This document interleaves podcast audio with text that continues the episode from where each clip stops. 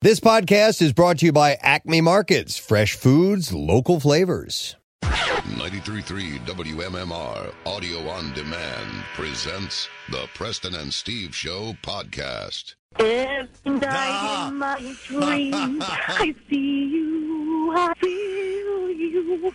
That is how I know you. Go on. Well, that's our lead singer. Yeah, right There you there. go. There's the audition. Got to be. All right. So in this uh, this next segment, uh, th- this whole thing started with, as does many things on the President and Steve show, with somebody saying something stupid, and then it snowballs into something else. Sure. I don't even remember how I accidentally I was trying to say the name of something, and the word river came in there. And uh, yes, it was. I think it was Paris Hilton's boyfriend. Yes, And, and uh, yes. so you were saying it. You're having trouble. So it was something river. So I said. The River Valley Vocal Band, Yeah, which- and you bu- busted out laughing because we Yeah. all know. Well, it doesn't exist. Oh. Yeah, it the, the doesn't. River Valley Vocal Band. So we knew immediately that's got to be the name of our vocal group that has never been formed or even been talked about. Yeah. Uh, so we decided to go forward with it, and then. But what were the Rolling Stones before they got together? Yeah, that, Yeah, exactly. yeah, yeah. So, uh, so we got a call later that morning as we began to discuss at length on air how we would like to have a vocal group, uh, and and we'd said we would have to have someone coach us. There's no way 'Cause we know that nothing could do about this, this. on our own to learn parts because we said we wanted to do afternoon delight, and uh, because it was the um, Anchorman. Starland Vocal Band. Yes, right. Uh, it was the group that did that. And uh, sure enough, we got an email and, and somebody who was willing to come in and coach us on this song, and he's more than qualified. It's Justin Guarini. He was here in the studio this morning. How you doing, I'm Justin? doing good. How are you? We're good, man. Yeah, you ready? Yeah. Ready for this? I've, I've been listening all morning, man. I, I don't know. I and and Justin came in and, and started maybe have some ideas. I'm like, well, let's just let's just do this live. Hash it out on air. Yeah, we'll just figure this all out. Yeah. Um, Well, you, you, you obviously, you know, and, and uh, we've said this. We we are big fan. You you got a great voice. You're a great Thanks, performer, and and uh, we've just we just grown to really lo- love what you can do. Uh, singing wise, Thanks. You w- way outclass us, but the question has to be: Can you take a, a bunch of you know not very accomplished singers and, and at least give us a moment of brilliance? Of course. Okay. Of course. All right. I mean, you guys definitely have you can you can carry a tune in a bucket, and just in case, I uh, I brought my son's import Kawasaki keyboard right here. It's purple and orange. Wow. yes. Yeah, yeah. Go check it out on the web. You'll be able to see it. It is uh, it is a thing of beauty. I was wa- wiping his chocolatey uh, fingerprints off of it this morning, and it even gives you a nice little tone when you when you turn it on. That's beautiful. Let's see a Steinway do that. Wow. Yeah. no Steinways do that. Having attempted to sing harmony vocals on, on a few occasions, one one of the most difficult parts is to be able to sing your part independent from the other part. It's hard. They're, they're completely different notes. They intertwine and, and mesh in a proper way, but you have to sing your part as if you're kind of not hearing the other person sing, right? harmoniously. Yeah, yeah. yeah, yeah. Well, you know what? I mean, it's it's it's easy. I made a nice, easy arrangement. it's, gonna, it's gonna happen. Don't worry. Just, You know just what? Take take a fire walk with me here. Yes. good, good David Lynch here. Right, right, thank you. um, the the well, you know, we, we were uh, Preston and I had been uh, we just watched that Eagles documentary, and we thought, Oh, if, man. if we could just do that, Great football team. Yeah. Yeah, right. Yeah, if we could just sing perfectly like that. yeah, on the, how like the amazing. Eagles, yeah. We could What do if there's that. like 50 of them in there? No, no, the actual the band. No, yeah. no I, yeah, I know, I know that. Yeah, yeah. But there's like eight or nine of them up on the stage playing. Yeah, all at the that's same what we time, right? want. Yeah, Yeah, that's yeah. crazy. There are a few people that have been through that band. I did the plays in high school, and, and when I was a junior, we did we uh, just chose some excerpts from the from the show Pippin. Right. And I want to say there was a song in there called like Morning Glow or something along those lines, and it, we were harmonizing, and there was only like six or seven of us on stage, and I always always felt like I was not singing right, like. That you know that the harmony sounded great, and then there was this one guy Do you know- who was ruining everything. and that would be you. That was right. me. The- but now, but you have a very good voice. What I when I've learned to do it, and I used to try to do it to just joke around to see if I could do it, was is with Lennon and McCartney when when they would sing, you could hear. And I guess this is part of harmonizing. And uh, um, again, my ass is my ass cheeks are parting as I talk out of my ass, but um, uh, it is a different. You've got to stay on your thing. It's basically like uh, row, row, row your boat and keeping Right. your spot and the Exactly, whole thing. Okay. yeah. It- it- there's a there's a sort of blend between listening and tuning out. So let's just focus on tuning out. All right, now. fair No, and Oh, by the We're way, good we, at that. we are all really good at this in our cars. Yeah. Oh yeah. Everybody is. People are in their showers. I get it. Yeah. Oh, I Yeah. get it. No, this this this you know, this is going to be fun. It's a really simple, easy arrangement. Five of you are going to sing, right? Wow. Yes. Yeah, yeah, yeah. Sure. All right, good. So Nick, yeah. Oh, I'm in. Yeah. Oh, good. The only one Nice. who's not in is uh, Marissa. She has volunteered to not be a part of this. Yeah. If you've good ever idea. if you've ever hit a possum on a road, that's the sound that Hey, Marissa and makes. squealing. By the way, I, I think our dark horse in this race is Nick McElwain. Yeah. You never hear him sing. I bet You're you. right. I bet you he can. He can carry it. I I actually Oh, dear intended God. to give Nick the spotlight here with the Really? Yeah. Thanks So Yeah. for the pressure. Oh, it's okay. We were thinking either Kathy or Casey would be. The, I'll tell you, the really, lead the vocal. three tenors of this particular collective: Nick, Kathy, and uh, Casey. No, I, look, Should I audition? Should I, we no, audition I, to I do that? cannot sing. I joke all the time, and I will call and leave them voicemails, but I can I cannot sing. I wanted to be in special chorus when I was in elementary school. the chorus that and wears helmets. I, no, d- isn't it? Don't let that's- him fall down. That's what it was called. That's what it was called, and I just I could never make it. I Okay. never made it. Well, you know what? It We're changes going to today. pull something out All of right, you. okay. All right. So are we going to audition or how do No, you no, wanna- no, Okay, no. fine. Here it is. It's, uh, We- we're gonna, we would we're all gonna- fail. So now, the first thing that's really important. and You guys mentioned it, but I didn't actually hear it on the radio. All right. You, you don't get into a car and slam the pedal down and, and try and go 80 miles an hour, right? Right, right, right. You just you let it warm up a little bit, right? So you got to warm up. and so I want to give you a little warm up. Here we go. Do it again. You love that. That's great.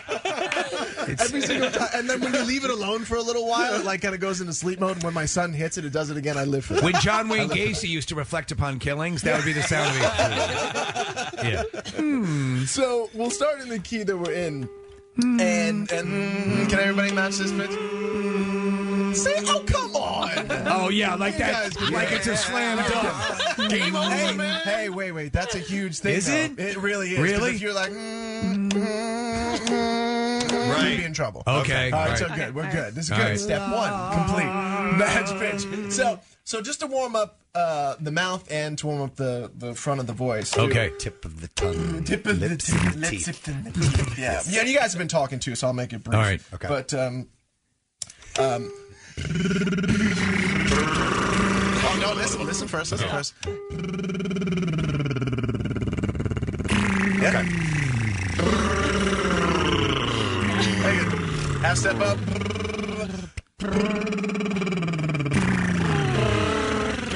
this is great. Is this how Michael Douglas got oral cancer? Yes, exactly. No, that was. So let's let's have a little let's have a little beat here. okay.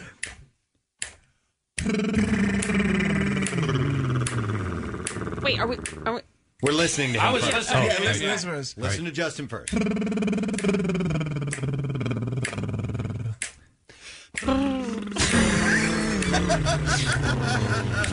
My lips can't flap like that.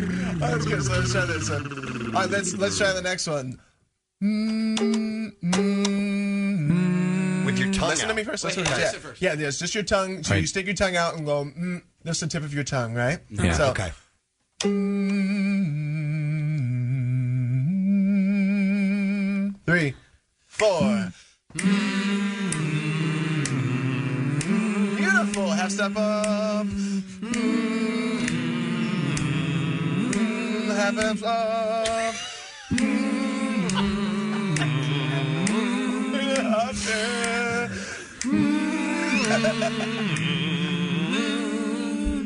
I love it, guys. No, It's so great. Well, it's so great, you know, because for me, like to be honest with you, it's like you guys are sitting. I, I come in and I have my my uh, purple and yellow keyboard, and everybody's at their computers, and it's all really Yeah. easy. And everything. I'm thinking, oh my god, I hope I do this right, or I'm gonna screw it up. So it's nice to see you guys out of your element. That's right, because I certainly feel a little out of my element here. If you're just tuning in, this is the first warm up of the River Valley Vocal Band with good. our vocal coach uh, Justin Guarini. It's going well. It's going well. Okay, so So you- enough of honestly, that. you You've thi- been you- talking. you think we're okay? Yeah, you're fine. All right, you're all right, all fine. right. You've been talking for hours, and so I'm not going to Right. belabor the point. And uh, anyway, so um, let's figure out parts Okay. here. Uh, Preston, Yes. you're the bass, my Yes. friend. Clearly. Yes. Yeah. He's the bass. Can you So- have two bases, by the way, or just one base? You can have one, two bass. We, we can do multiple. Okay. I was Let, just let's, thinking. yeah, he, he's, he's got a It's plan. good. So, uh, and so I can't get any lower than. Uh, I can do an octave keyboard's dying. lower. Keyboards. So we're gonna do. So if you think about it, gonna find my, gonna find my baby, gonna hold her tight, gonna grab some afternoon delight. So you're gonna ooh under that.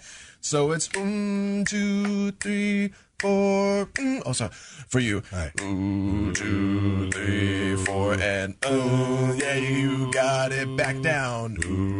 Ooh, and uh, up. Ooh. So that's all you need to worry about right now. Oh, wow. Wow. Yeah. The trick I is, told- though, I the told trick you- is, I told you I'd make it simple, right? though, Justin, to, for an untrained singer, to remember that. Yeah. Right. Yeah, yeah. So, I, I got it. Here comes the bride, your fourth. It's also do, do, do, do. Mm-hmm.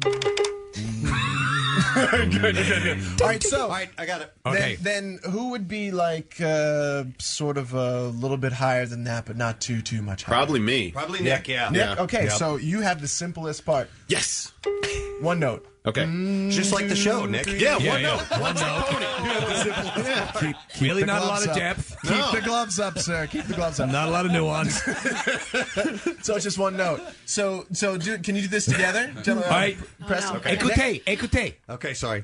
What what is his part again? I'm sorry. Same. You start on the same note. You're an octave lower. Mm. So you just stay say the same the whole time. All right. So three, four.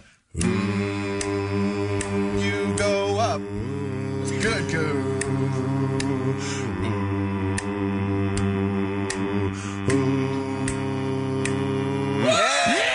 Oh, let's just stop right there. I held that. Done. Wait, kinda I, odd. I held that the whole time. Should I breathe in the middle of that? If if you like. Yes, hi, this is Clive Davis. I would love to sign these gentlemen. Oh, Clive. Uh, so uh, Oh, he yeah. Justin knows Clive. I've been on that other side of that desk. So um, uh, that's that. Um, and then who's who's slightly up from there? I guess me or Casey. Me or you. but Yeah. Casey's a better singer. Well, let's maybe we should have a tryout. Fig- Figure out who. Is this also going to be an ooh background part? yes, it's all ooze. Yeah. Ooh. I'm Who, very- who do you think ought to be the lead? Uh, do you Who think, do that's you think important you to know. are? That's important to know. do you think Casey ought to? I sing? think I Casey. think he- Yeah. So Yeah. Steve, why don't you jump in and, and be a part of this? Uh, All right, I'll this do this. chorus. Okay. Mm-hmm. Which, ooze, yeah. All right. So you ooh. Ooh, that's tough. Thank you. Great. How does it go? So it's ooh three four. Just a half step.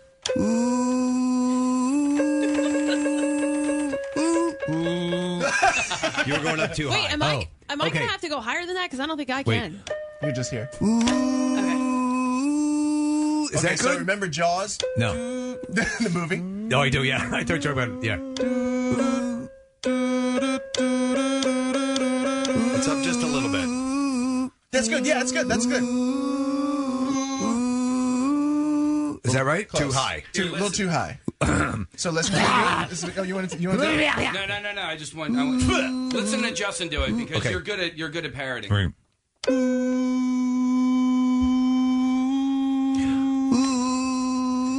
Yes, that's it. Yes, yes, Yeah, do it a few times. Ooh. Okay. Yep. All right, perfect. So it's the same thing. Right. So you just do. Right. yeah. Okay. Mm-hmm. Okay. Good. So can everybody everybody remember the notes? All right. Down here. You're here. You're here. Okay. Right. Just So feel that first note. One, two, three, four. Ooh, I'll sing with you. Now go up. Ooh. This is you, Preston. Great. So let's try that one more time. Uh, keep going, keep going. So three, four.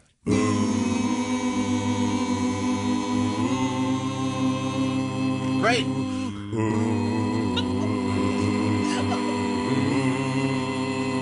Great God. Seriously, seriously.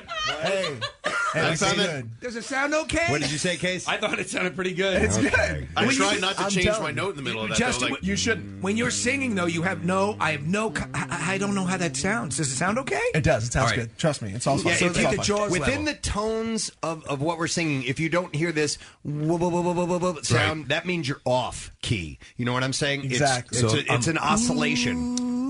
Yeah, that's Yes, good. that's So I got perfect. it. But Wait, when it wait. blends with the other notes, if you're if you're hearing, um, I wish I had a. a It's like tone- the a tone we airs. could play. Yeah. Okay, all right. I think I know what you're talking about. okay. So you hear that start as that? he's slowly going up. You're hearing Yeah. wub- wub- wub- wub- Yeah. wub- wub- kind of- that's you're off key when you do that. Okay. Yeah. Whoa. All right. It's literally the air vibrating Mm-hmm. against one another. Man, Always off key. So this is you, Kathy. Kathy's a very manly voice. I do kind of. All right, wait, wait, wait do it again. Oh, I think that's too high. Yeah. Just try it. Feel it down. No, your, you have the capability. You you have the range. It's feel it just- in your Really? testicles. So right in your testes, Kathy. Okay, let me pinch and roll. Drop Hold them. on. All right, go ahead. Do it again. So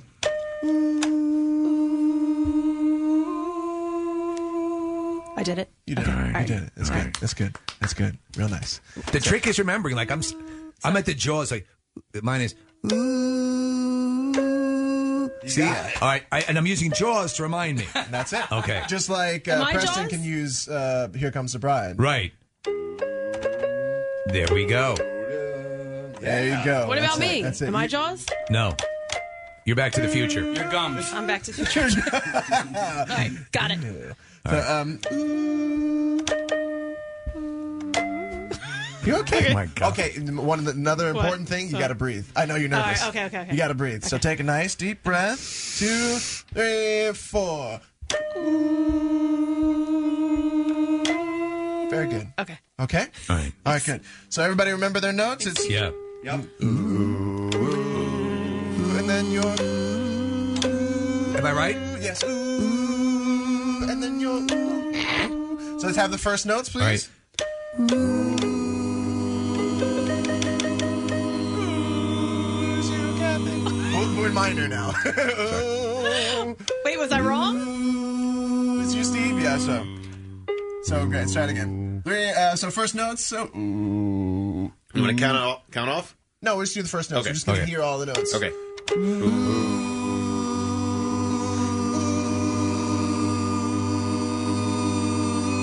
Great. That's it. That's it. Yeah. That's the first note. This is Clive Davis. Amazing. So that's that's the first. That, those are your first notes. You, uh, everybody's really only, with, with the exception of uh, possibly Casey. It's everyone's responsible for three notes. Okay. All right. So don't sweat it. Uh, I, I'm two though, right? Hey, I, two for now. I need to point out that the text messages are very supportive. They're coming in, and people are loving this. Could be the greatest segment we've ever done. Okay, just wanted to share that. Great. Sensing a bit Always. of sarcasm. You know what I have to say that? Ooh. okay. Nice. All right, we got it. Okay. So so let's do uh, put them all together, huh? All right. Now you're going to direct us up and down. Yeah, sure. All right, all right, Yeah, and, yeah, and we yeah. all hit the same up. I mean, even though we're singing differently at this Yes. at the with the different exception point. of Nick. Yeah. Okay, because he's Nick just doesn't move. steady. He's just- One trick pony. One Solid track as a rock. pony. Okay. Exactly. All right, we're All right. good. good, you good? We're Are we good. embarrassed yet? No. No, we're good. Okay, good. We're good. So first notes, ooh, Wait, thank you. but I hold my finger up, it works. So three, four. Ooh. Great.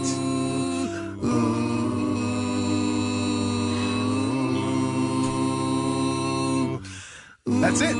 Yeah. That's it. I mean, that's it. Yeah. That's the amazing. first half. Did that sound good? That's the first half. Yeah, so cool. good. All right, so then Casey, Oh, man, do you I'm want to nervous. put the melody on top of this? Oh, I don't know. You tell me what to Do do. you know it? You- Uh, it's- Yeah, he Going knows. to find my baby. Yeah, Yeah, right, yeah, right, yeah, right, right, right. Okay, so let's just try the first half before we get into the second all one, right. which has Fair a little enough. more to it.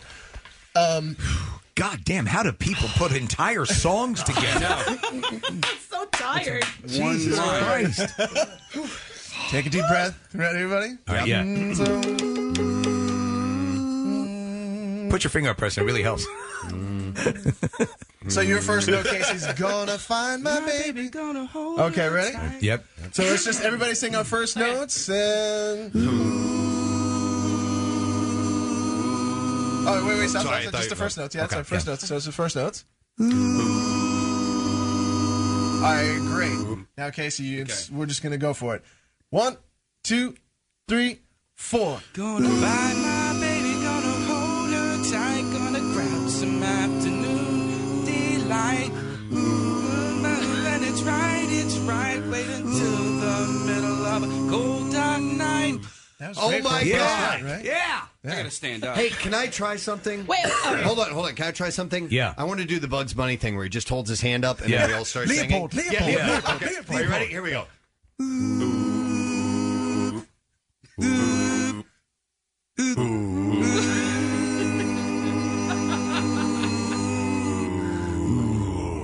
Yes, Leopold. Leopold, Leopold, Leopold. Hey, I mean, uh, I'm doing the wrong. You gotta help me. you're just off key. Yeah, it's okay. Yeah, I'll, I'll help you through. But am I, do I need to go higher or lower? Higher. Well, it depends on what you do. Say, But you keep pointing at me. What am I doing wrong? Am I too low? I'll tell you. I'll, I'll do like this if you're too high, All right, I'll- and I'll sing your part. Too. Somebody checked in and said we should be doing this on a duck boat. We are.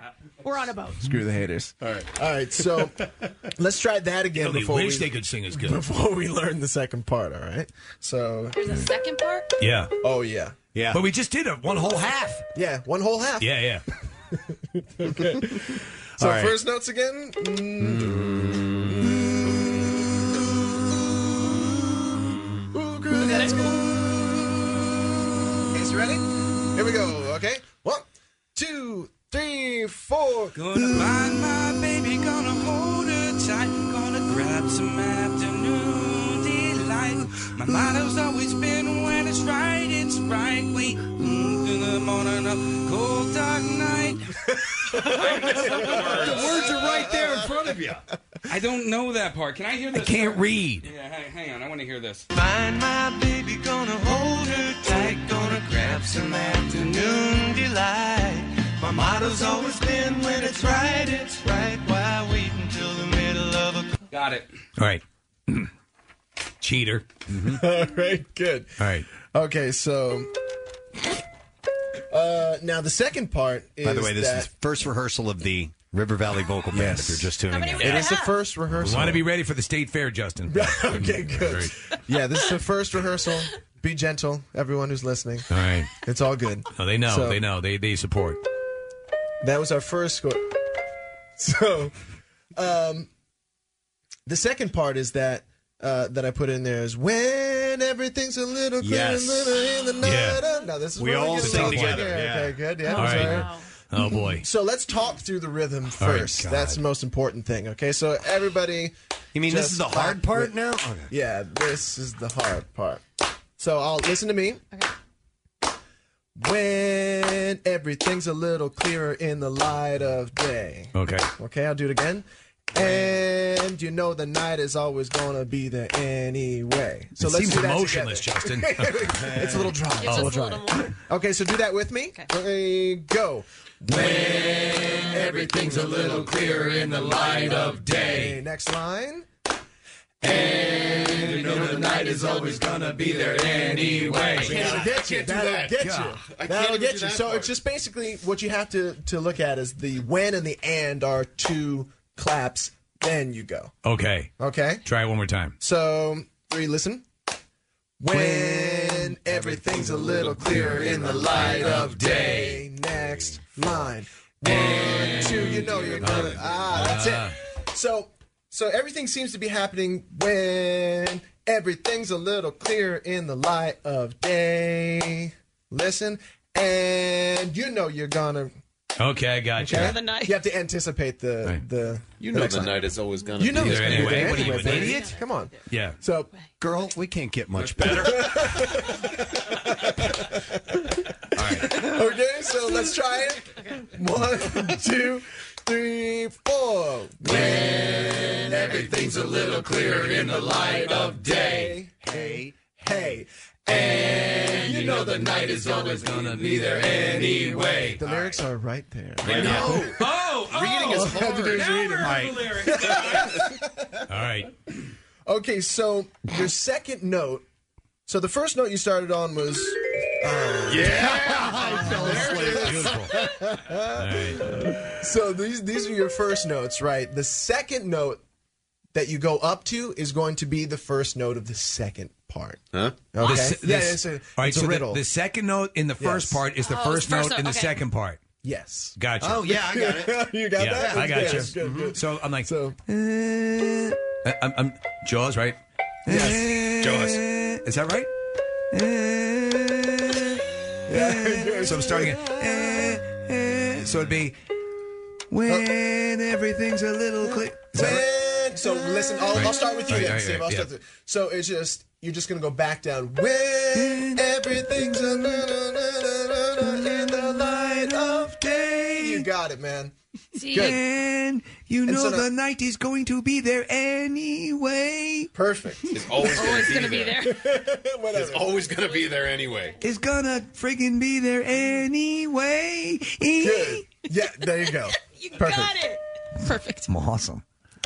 So for you, it'd be, Okay. when If you got me going too high, everything's a little clearer in the light of day. that's really high. Is that high for you? I think so. You can I'll do sing it, it with Kathy. you. I'll sing it with you. All right, fine. Three, four. Everything's a little clearer in the light of day. It's too high. No. I think You- it you is. got it. You're You got doing it. Really? You have You're to, doing you it. have to Sorry, breathe. sorry. You got to Yeah. breathe. You Got got it. to take a I- nice you know deep what? I breath. feel bad because you had to follow me, and I know you're nervous now. I know. I am. So, Steve, you got your part. when, right? It's when. When everything's a little clearer in the light of day. gotta There you see. go. So, Kathy, I'll do it with you. Okay. So, and Steve, do it with me. Yep. As well. Uh, oh, oh, oh. That's it. Those are the notes. Huh? When everything. Okay, Ready? three, four. When everything's a little clearer in the light of day. That's Sorry, it. Kathy, you got it. And God damn you. All right. I think I got it. So the next Right. one will be, I think it's uh, F as well. When everything's when sorry everything's a little clearer in the light of day. You actually have to move. That's you, down Nick. there. You got Okay, it. I'm, I'm, That's you. Mm. I'm, I'm working on the words. So, it's- so your part is Okay. When everything's a little clearer in the light of day. So Oh, this Sing is Mm. the the note he's singing. No. No. Closer. When, when, when, when, when, when, That's WNBC. When. No, now you went too high. Overshot. Do it again. When. When, There it is. when everything's a little clearer in the light of day. There you go, man. Good. When everything's a little clearer in the light of day. Awesome. And Preston, you would just do the same thing as Steve, but an octave below. Mm-hmm. Really? When everything's a little well, when everything's a little clearer in the light of day. Yeah. And you know the night is always gonna be there anyway. Yeah? Alright. Alright. Mm-hmm. Yeah, we wanna try it out? Yeah. Now we'll go slow. Oh God, this is going to be horrible. Who am I doing with? Uh you would be the melody, so Yes. The main melody. You stay on that. yeah, I think so. You'll know So I it. think you yeah, you, you you'll feel it. You'll know it. Um so Wait.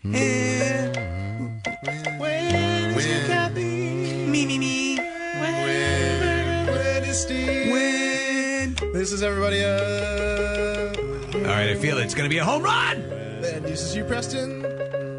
Uh, ready, ready. All right, first ready. notes, first notes. When. Oh, no. When. Right? And that's right. When. Do I have it? When. Nick, Nick, Nick, you're killing us, man. Can you help him out, Casey? When? Okay. All right. Uh, I'm calling it. No! I'm calling it.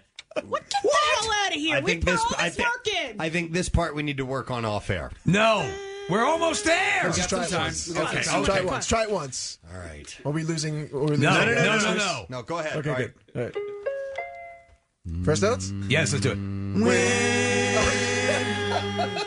Does it suck that bad? It's, it's off. When is Steve? When? Your haircut. When? When? Your hair, Preston. All right, let's try. Let's just go for it. Let's go for Three, it. four. When everything's a little clearer in the light of day. Oh my God. And you know the night is always gonna be there anyway. It's, not it's bad. Almost, it's, it's not bad. It's Gregorian. You're It right. is. You're right. Gregorian hits. It's little Gregorian hits. Uh, I quit the band. really? I decided I, Hey, I, look, I we've could only The Three create been a first different part difference. was 20 good. minutes. The first part, it's a 20 minute segment. That's all we get. That's it. so the first part was great. So if we want to go back and just do that for Let's posterity. just do the whole thing. Come on. Oh my God. Okay, yes. Let's do our, our first and only performance Yeah. of the entire Yeah. song. Man, I was. I, I think we'll felt get the I first. nailed it. We'll definitely get the first part right. All right, give us eh, Wait, give us the key uh, uh, if you don't mind, Justin. Hmm. Mm.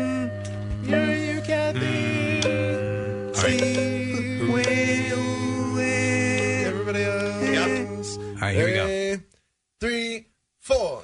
Gonna find my baby, gonna hold her tight, gonna grab some afternoon delight. My motto's always been when it's right, it's right. Why wait until the middle of a cold dark night? When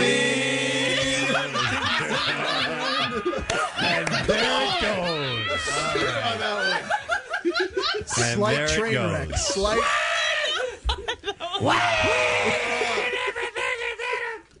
That was so good. It was so good. There's, there's only so much I can teach. I know. From the top again. From the top again. From the top. Last time. You know, and, and Uh-huh. push through. I would say push through. It's going to be funny, if nothing else. Okay, just do it. It'll be funny, if nothing else. So- Just do the, we're doing the whole thing no matter Okay, what. all right, ready? That's it. And then at the end, just just do afternoon delight. Okay. Whatever it is. afternoon delight. Yeah, that's it. Got Okay? it. All right. Put a nice bow on it. right, so. okay. Mm, This is your Kathy. Um, Kathy. I'm just calling you Casey. Kathy. Mm, Steve. Nick and Preston. All right, here we go. So three, Alright. four. find my baby, gonna hold Wait, stop, stop, stop. I totally screwed you on that Alright. one. One, two, three, four. Gonna find my baby, gonna hold her tight, gonna grab some afternoon delight. My motto's always been when it's right, it's right. Why wait until the middle of a cold dark night?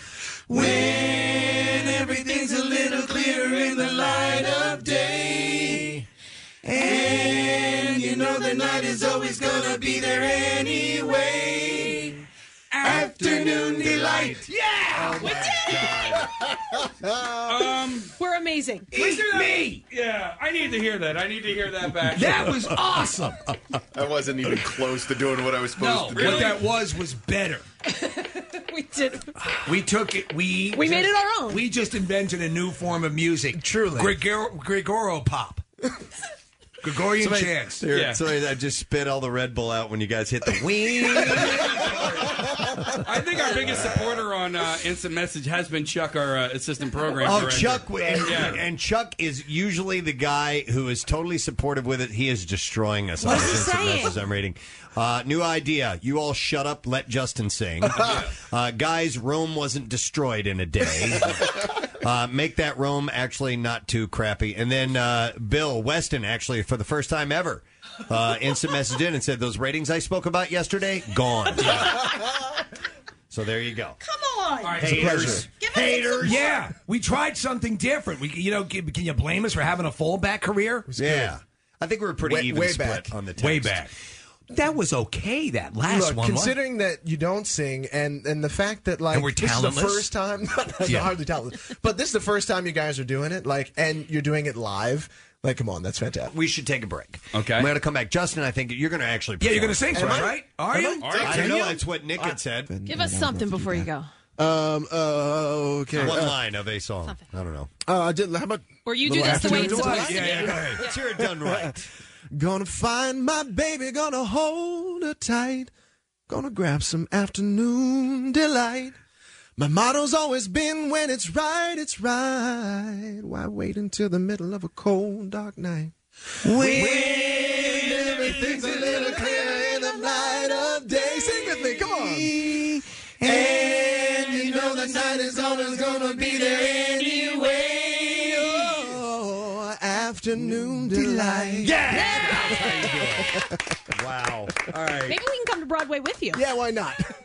If you want to uh, follow Justin on Twitter, is it at Justin underscore? Yeah, it's at Justin Guarini? underscore Guarini, and then my website is just Justin Guarini. Listen, you're a good man for coming in and taking this pile My of crap pleasure, you and molding know? it into the singing sensations we currently are. It's Wait a fantastic. second. Is the band breaking up?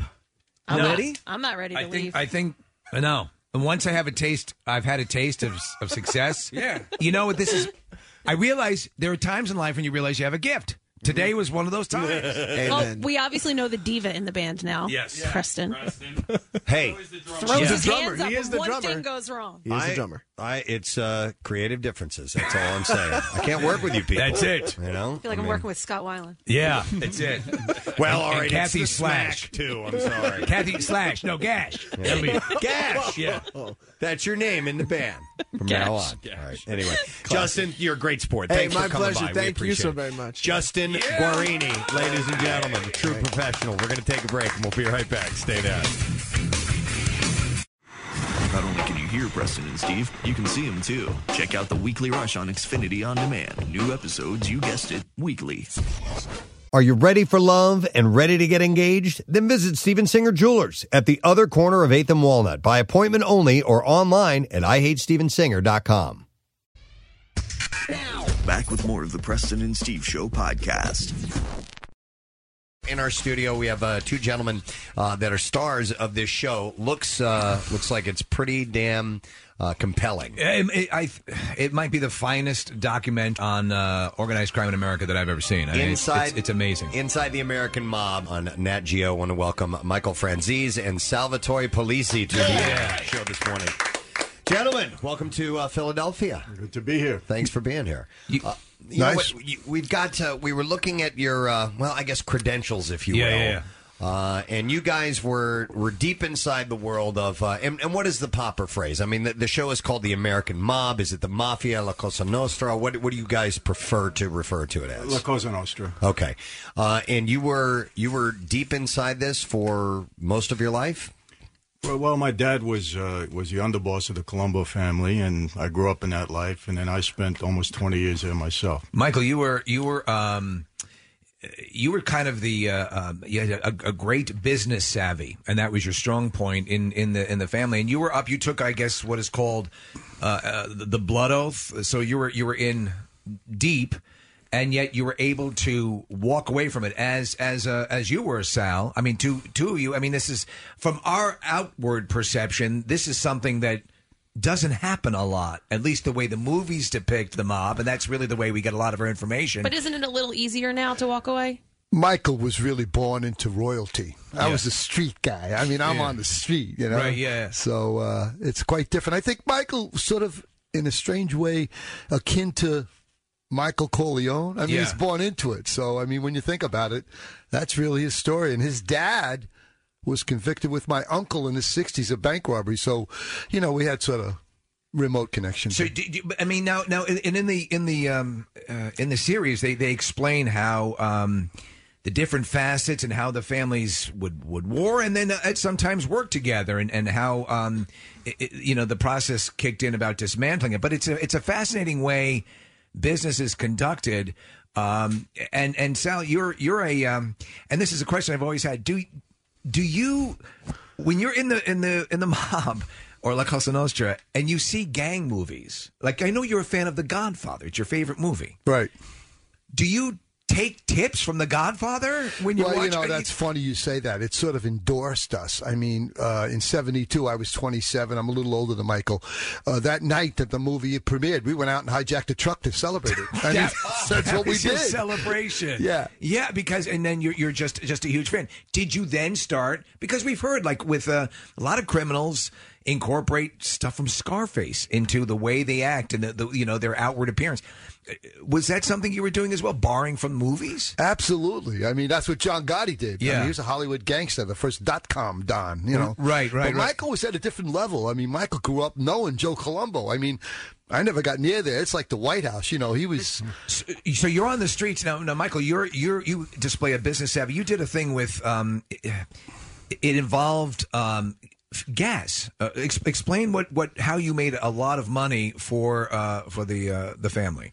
Well, basically, we I just devised this scheme where we would defraud the government out of the uh, uh, tax on every gallon of gasoline, and I ran that operation for about seven or eight years. And this was just- in, in, in- with with Russian mobsters as well. yeah, I, I organized the Russian mob from uh, Brighton Beach, and um, like I said, for about seven years. And basically, what we did, you know, the tax on a gallon of gasoline back then was nine cents federal and twenty-five to thirty cents state and local. Right. So at the height of my operation, we were selling about a half a billion gallons of gas a month and pulling down close to forty cents a gallon. So you're it was you're a lot of money. you're the golden child. I mean, you're generating a lot of capital. Yeah. uh, for for the for the family, and your dad is is is a much feared um, enforcer.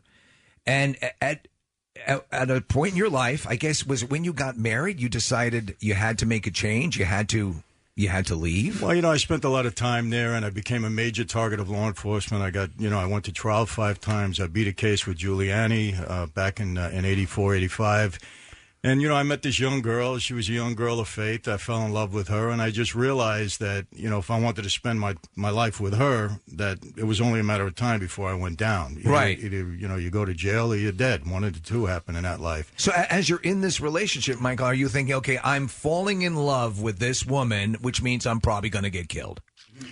Um, well, I didn't think about getting Yeah, killed. yeah, yeah, you know, yeah. But uh, yeah, I found. I, I, I tell you what, she swept me off my feet. What could I say? you Yeah, know? So yeah. I made the choice, and uh, it was the right choice at the time because I don't know if you remember back in the '80s, Giuliani, you know, really declared war on the mob. He started it all.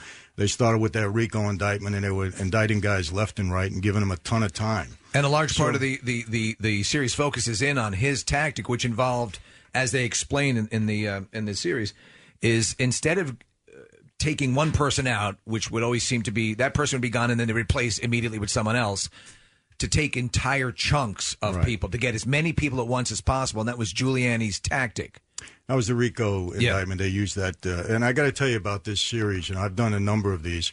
This is probably the best series on the mob, the most informative and the best, the, the, the most well done that I've ever seen. It clarified. I mean, Terrific. because as much as I'm fascinated, we all are. We all tie into these movies and read the books. It, it clarified it in a way that I haven't seen clarified uh, ever. Uh, Like I, I think I have a better understanding, and still, it seems a bit of an enigma. Is there a, when you live this type of lifestyle, can you ever actually relax? No, no, not really. When you're in New York, the heartbeat, you pick up the heartbeat in, of New York, you're on the move. I mean, it's like, you know, it's just everything is nonstop. I mean, it's completely different. I left New York 29 years ago. I live in California. I feel like I'm walking slow and drinking a lot of water out there, you know. well, you're you're writing you're writing you're you're a screenplay writer now. uh, I've done some movies, You've done yeah, some movies, yeah. and that's where your focus is. You've also consulted um, for the FBI. You've you've uh, you got Sure. up to Quantico and and and and lend your expertise as well. Yeah. Uh, when when you now you tried to get out of of the uh, of of the business, so to speak. You you moved upstate New York, but couldn't make ends meet, and you got back into it. And and um, what were you you were you were turning evidence against a, a corrupt judge? How did you? I was involved with a corrupt judge. I really didn't ever have to go to jail. All I had to do was keep paying him. And I Right. decided uh, my two kids were in high school at that time. They were athletes. I got to get them out. I mean, I was close with Gotti. I coached his his kids and my kids. Pop wanted football. So I mean, you know, you have a love. Did for, that team ever lose? By the way, yeah, Yeah, we, we had uh, influence. Oh, nice. Ah, What was, what was Gotti's an enigma, but- and they, they talk about obviously extensively in, in the series.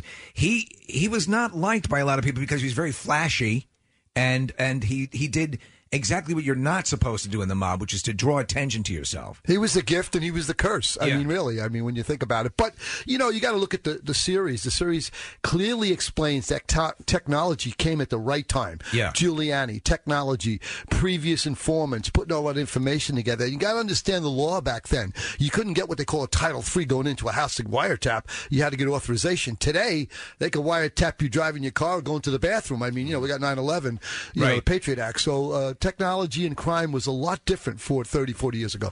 Michael, I want to ask you, as someone who was who was born into a family and, and into this uh, this way of life, it, it's funny because I have children, and slowly you see them start to realize, you know, who Daddy is and what he does for a living and stuff like that. Do you remember growing up when you realized that your family life was a little bit different than the average person? Well, I realized that early on because my dad was my dad was the John Gotti of his day as Mm-hmm. far as law enforcement scrutiny and all that. So I grew up, you know, my dad was under constant investigation. We always had, you know, ten agencies around my house, parks uh, seven days a week. That's wild. And uh, you know, so I knew he was different early on. But you know, I grew up hating the police as a result. I mean, my dad was my hero growing up, and uh, the law enforcement were the enemy. And uh, so I grew up hating the police, hating the government. It was just the way I was. Not that my dad taught me that way, but it was what I witnessed throughout my life, you know. And and it took me uh, a, a long time to finally realize, you know, later on in life that they were the good guys, at least most of the time, and we were the bad guys. But you grow up with this distorted sense of view where good is bad and bad is good. So And he's your dad. I mean, you're, you you you know you, you look up to your dad. It's natural to do that. You know, he was a great father, Yeah. great husband to my mother, very supportive of me. So, and my dad had a way of whatever was going on in the outside, he never brought it into the house. We were just it was family stuff. But you know, I grew up different. You know, cops on the end of the street. Yeah, yeah. You know, all that. We, we've had a chance to talk to, to people over the years who have had uh, uh, ties with organized crime and been in it as well. And it's funny because sometimes you'll hear the stories and uh, they look back kind of um, uh, humorously and, and fun, and it was a good time and all this. Uh, and and and romantically almost that it, you know it has that that that, that appeal to it. How, how do you guys look back at it? Do you look at back at it as wow, it was fun, or wow, it was really dangerous and we shouldn't have been doing that type of stuff? You know, you don't look at it as being dangerous. I mean, look, you know, we had it going on for a while. I mean, I had good times. I mean, I had my own jet plane. I had a helicopter. I had a couple of hundred guys around me. So for a while, we had it going on. And, you know, you talk about the pressure. It was just normal to us. Right. It's just the way we lived. We lived with, you know, uh, people trying to target us as far as the government is concerned. So it was just normal life. I mean, you didn't don't know look at you it- didn't know any other world. No. Yeah. So, uh, I mean, I wouldn't know what it was back then to be without pressure. Right. But that was just life. Well, I want to ask you about the economics of all of it because it, it like the, the gas scam that you're talking about and the, the jets and the helicopters. Um, regardless of what you do for a living, if you make that much money and you earn that much and you become comfortable in that lifestyle, that has got to be really difficult to walk away from. You, you're providing for yourself, you're providing from your family. So, despite all of the danger, despite all of the pressure, how difficult was it to walk away from that kind of a living, that kind of a money? It was tough, you know. It's a, it's a far fall from grace, as they say. But you know, when uh, at the height of everything, when I was starting to catch a lot of heat, and we were bringing in, you know, close to ten million dollars a week into my What? operation, $10 million a week? a week, and I'm figuring I got to shut this down, you know. But then I said, you know what? You get just a, you get as much trouble for a million dollars as you do for a billion, so I may as well keep it going. you know, and, well, and, uh, Michael, you, you did it was ten years was the the, the, the longest stretch I, you did it in, I did eight on it. I got a ten year sentence. I did eight on the ten. and fourteen million dollars you had to pay back in restitution. Yes. How did you? I mean, did you have that at the ready to pay back? Well, yeah. Okay. Were you well protected while you were uh, while you were in the uh, uh, when you were being uh, when you were incarcerated? Well, you know, they kept me locked down because when I made a decision to walk away, I didn't I didn't realize how public it would become. But Life magazine blew it up and everything, so they kept me locked down for uh, quite some time for you know for my own protection, according to them. I kept trying to get out of the hole, but they kept putting me back in. Sal, did you were you um were you friends or did you know Sammy the Bull Gravano? You know what? I left before Sammy came on. I, I kind of went back. I'm a little older than Michael. I was in Lewisburg in that Goodfellas movie. Right. And so there was guys like Carrie the hunk, Hunchback, Riccobini from Philadelphia, and, and Chicken Phil Testa. Back in the 70s, the mob was secretive, much like America. You know, I mean, Right. we didn't have all this, you know, all this media and all. I mean, it was very secretive. So um, it was a different life, and it really made it feel you know, f- special and fascinating and, and romantic. And when in fact, it really wasn't. And to somebody who's on the street and going up in your situation, it was it was seductive. Did you? There, a movie just came out recently about uh, called The Iceman about uh, Kuklinski. Yeah. Uh, were, were- were you? Did you operate in it? Because he was labeled as perhaps the most sociopathic hitman of all time. Was it was bad guy? Bad guy. Bad guy. Yeah. Found I mean- all kinds of ways to kill you. And it was funny. He answered to a guy named DeMeo, who was really bad. And uh, DeMeo, when, when time came for DeMeo to get whacked, Castellano put the move out. Gotti was afraid of him. DeMeo was a madman. Read about him, Roy DeMeo. And and Gotti, so and uh, Sammy the Bull was Gotti's main dude. Who was um, of all of them um, between both of you? Who was the biggest, craziest lunatic you both encountered in your years in the in the uh, in the mob? Well, I'll be honest with you. You know, I- a lot of guys get that tag, but Yeah. they don't act that way on the street. The Okay. guys that act that way, are the guys that don't last. So when you're on the Hmm. street and you you know you respect one another, you don't act that way. But Roy DeMeo was a little bit crazy, and uh, you know I knew Sammy the Bull well. Uh, I'll be honest with you, I wasn't a fan of his, and uh, I knew Nicky Scoffer well. Did you That- as well? yeah. You mentioned that the Philly mob. How how much interaction did you have with uh, the mobsters down here with uh, with people in the uh, La Cosa Nostra? I didn't have much interaction. Basically, I played chess with Harriet Hunchback and Phil Tester in Lewisburg. I mean, it was a great time. We didn't have telephones. It was a Right. different time there. Hey, when you were in Lewisburg, did you ever go visit Bucknell University? That's where I went to school. I used to listen to the games. It's a beautiful campus. Right. In fact, there was a hit you had out on a guy on a Nick McElwain. But, uh, I, I actually You know, spoke to your student athletes there at Bucknell. Are you serious? Yeah. You're, you're a motivational speaker, are you not? Man, that was the, like the, the you're always afraid that the guys are going to break out of Lewisburg when you're on campus and you're in this protected upper middle class white world.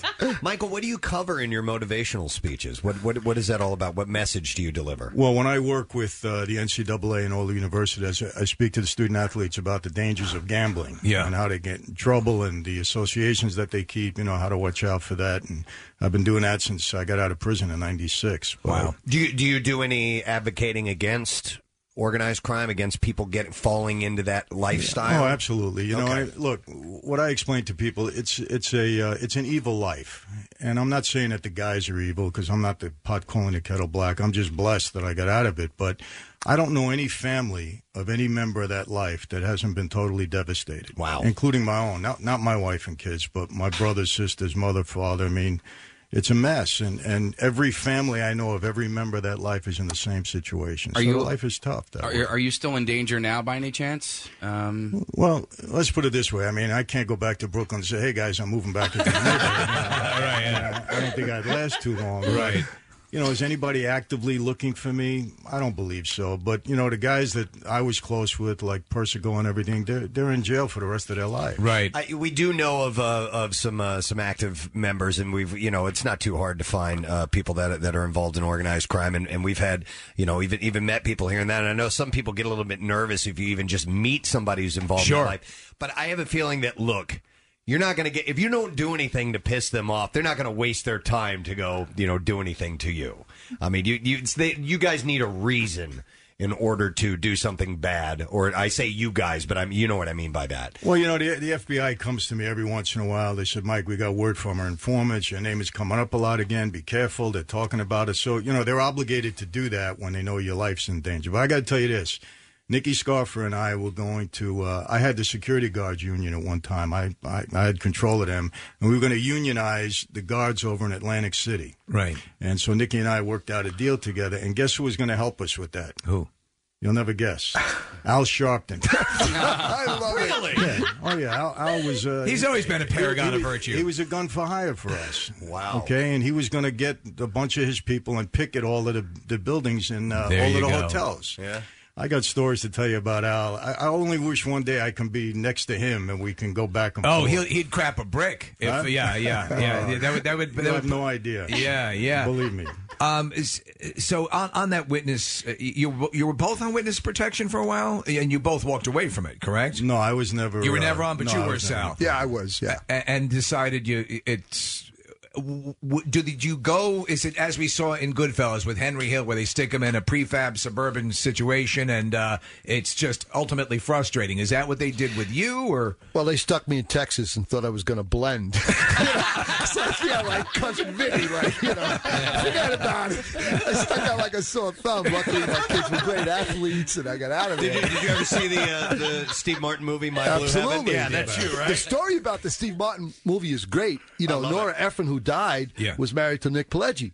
So as Nick Pileggi's interviewing Henry, she's in there listening to how funny it was, and that's how she wrote My Blue Heaven. Oh, I didn't know that. yeah, That's it's great hilarious. stuff, Wow. man. Wow. Hanging So out you- in San Diego. You seem Yeah. really happy, like like for a guy who was in the life that you Yeah. you smile a lot and you're cracking jokes. At Man, I lived two or three lives already. I'm a happy camper. well, you know, I, I sense that both of you, obviously, and you're, you're you're very candid about it, but that you've you've been actively attempting to to make restitution for what you did, and and that you know you, uh, uh, uh, Michael, with. Uh, Speaking to, to people and, and motivational speaking and, and, and, and you Sal as- as well, um, was there g- both of you? What was the one moment, the one second that you were there where you were thinking, "Okay, I'm dead. Um, um, th- this is it. This is where it all comes to an end." Michael? Well, for me, I had any, you know, uh, one of the dangers or the horrors of that life, I would say, you, you're in trouble, you don't know it. Your best friend walks you into a room, you don't walk out again. Right. And uh, I had that experience one night, and um, it was scary. I'll be honest with you, you know. And, and uh, I was walking into a room, I didn't know if I was going to walk out, and people said, "Well, wow, what courage you had to walk in." It wasn't courageous; it was robotic. Oh, You know, Yeah. You just figure, hey, this is it, this is it. Wow. And uh, and it was a friend of yours. Was it your Was it your dad that brought you in, or was it you no, just? it was it was a very dear friend, Yeah. and uh, you know, a guy I knew all my life. And as a matter of fact, after the experience, obviously I'm here, so Yeah. it worked out. You know, they were grilling me over the gas business and money and all of that stuff. And but it's you always thought over you you, money. th- you thought you weren't coming out. I honestly didn't think I was going to walk out of the room. And uh, when I got out, you know, I got in the car with the guy, and he was my good friend. He drove me there, and I was ready to open up on him. I Yeah. turned to him, I said, Jimmy, and he says, wait, stop. He says, Mike, I got to tell you, you handle yourself well in there tonight. It could have been a real problem. And I got mad at him. I said, but you're my best. I know you all my life. You wouldn't tell me? He said, well, Mike, if it was the other way around, would you have told me? Yeah. And I thought a minute, and I said, no. He said, well, you know, that's the life we live. So I'll tell Jesus. you what happened. No, a year later, you know, a year later, they walked him into a room, and he never walked out. yeah. Uh, You know, at that point in the conversation, I would have my whoopee in my left hand and a pacifier. I mean, forget it. Sal, how about you? Um, I was a little luckier. I mean, um, you know, I worked the judge, and then I was hiding out quietly in San Antonio, right? And they came to me and say, "We got a Gotti Gotti trial. We want you to be the best witness. You're a good storyteller." Yeah. Somebody called me a raconteur. I said, "What the hell is a raconteur?" you know? And they said, "You're a good storyteller." So I was the first witness in the first case, and I kind of laughed because he bribed the juror, and you know, he walked He and walked, became yeah. this became this megastar in New York. You know. Yeah, absolutely. So you, you didn't have the you didn't have the walking into the room thing. You were just stuck in Texas. Yeah, stuck in Texas. Blending in. Wow, man, what what compelling stuff! And the, the this the, the, the, the series is is full of stuff like this. I'm almost done with it, but it's it's it's riveting. And, and you're right, it's it's it's Yeah. quite possibly the best and most. uh, It clarifies things if you have questions about how things operate. It's very um, you know it handholds you through it. So And and and it's uh, former you know made guys and informants and, and FBI agents and the whole deal. And it's a six part event, and it starts on Sunday, and you'll be able to see it on uh, on Nat Geo. It is called Inside the American Mob. Gentlemen, thank you so much for Thank coming you. by this Thank you. morning. We appreciate it. Let's hear it from Michael Franzese and Sal Polisi. Guys, awesome. We're going to take a break. We'll come back. Oh yeah, of course. Yeah, can't leave without that. Stay right there. What's new? Glad you asked. Cage the elephant.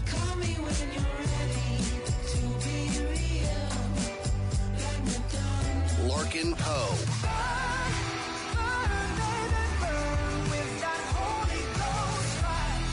Rival sons.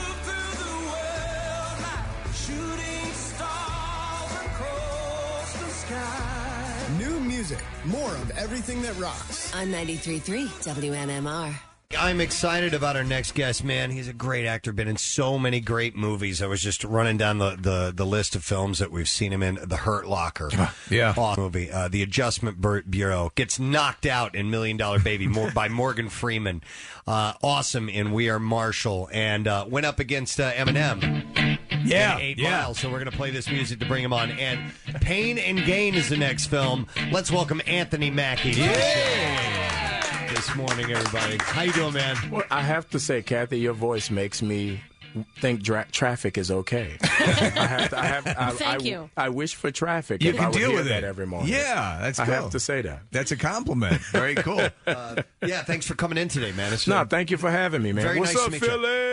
Hey, and by the way, let me go to that because I know that you do have a uh, a soft spot in your heart for the Phillies. You're a fan of the Phillies. I'm a huge Phillies fan. I have to say, when you guys won the World Series, there's footage of this somewhere. I was asked on E ESPN who was going to win the World Series before the season started, and I gave a, a specific breakdown of why the Phillies would win the World Series, and you won. Wow. Oh, very Uh, wh- Where did your love for the Phillies start?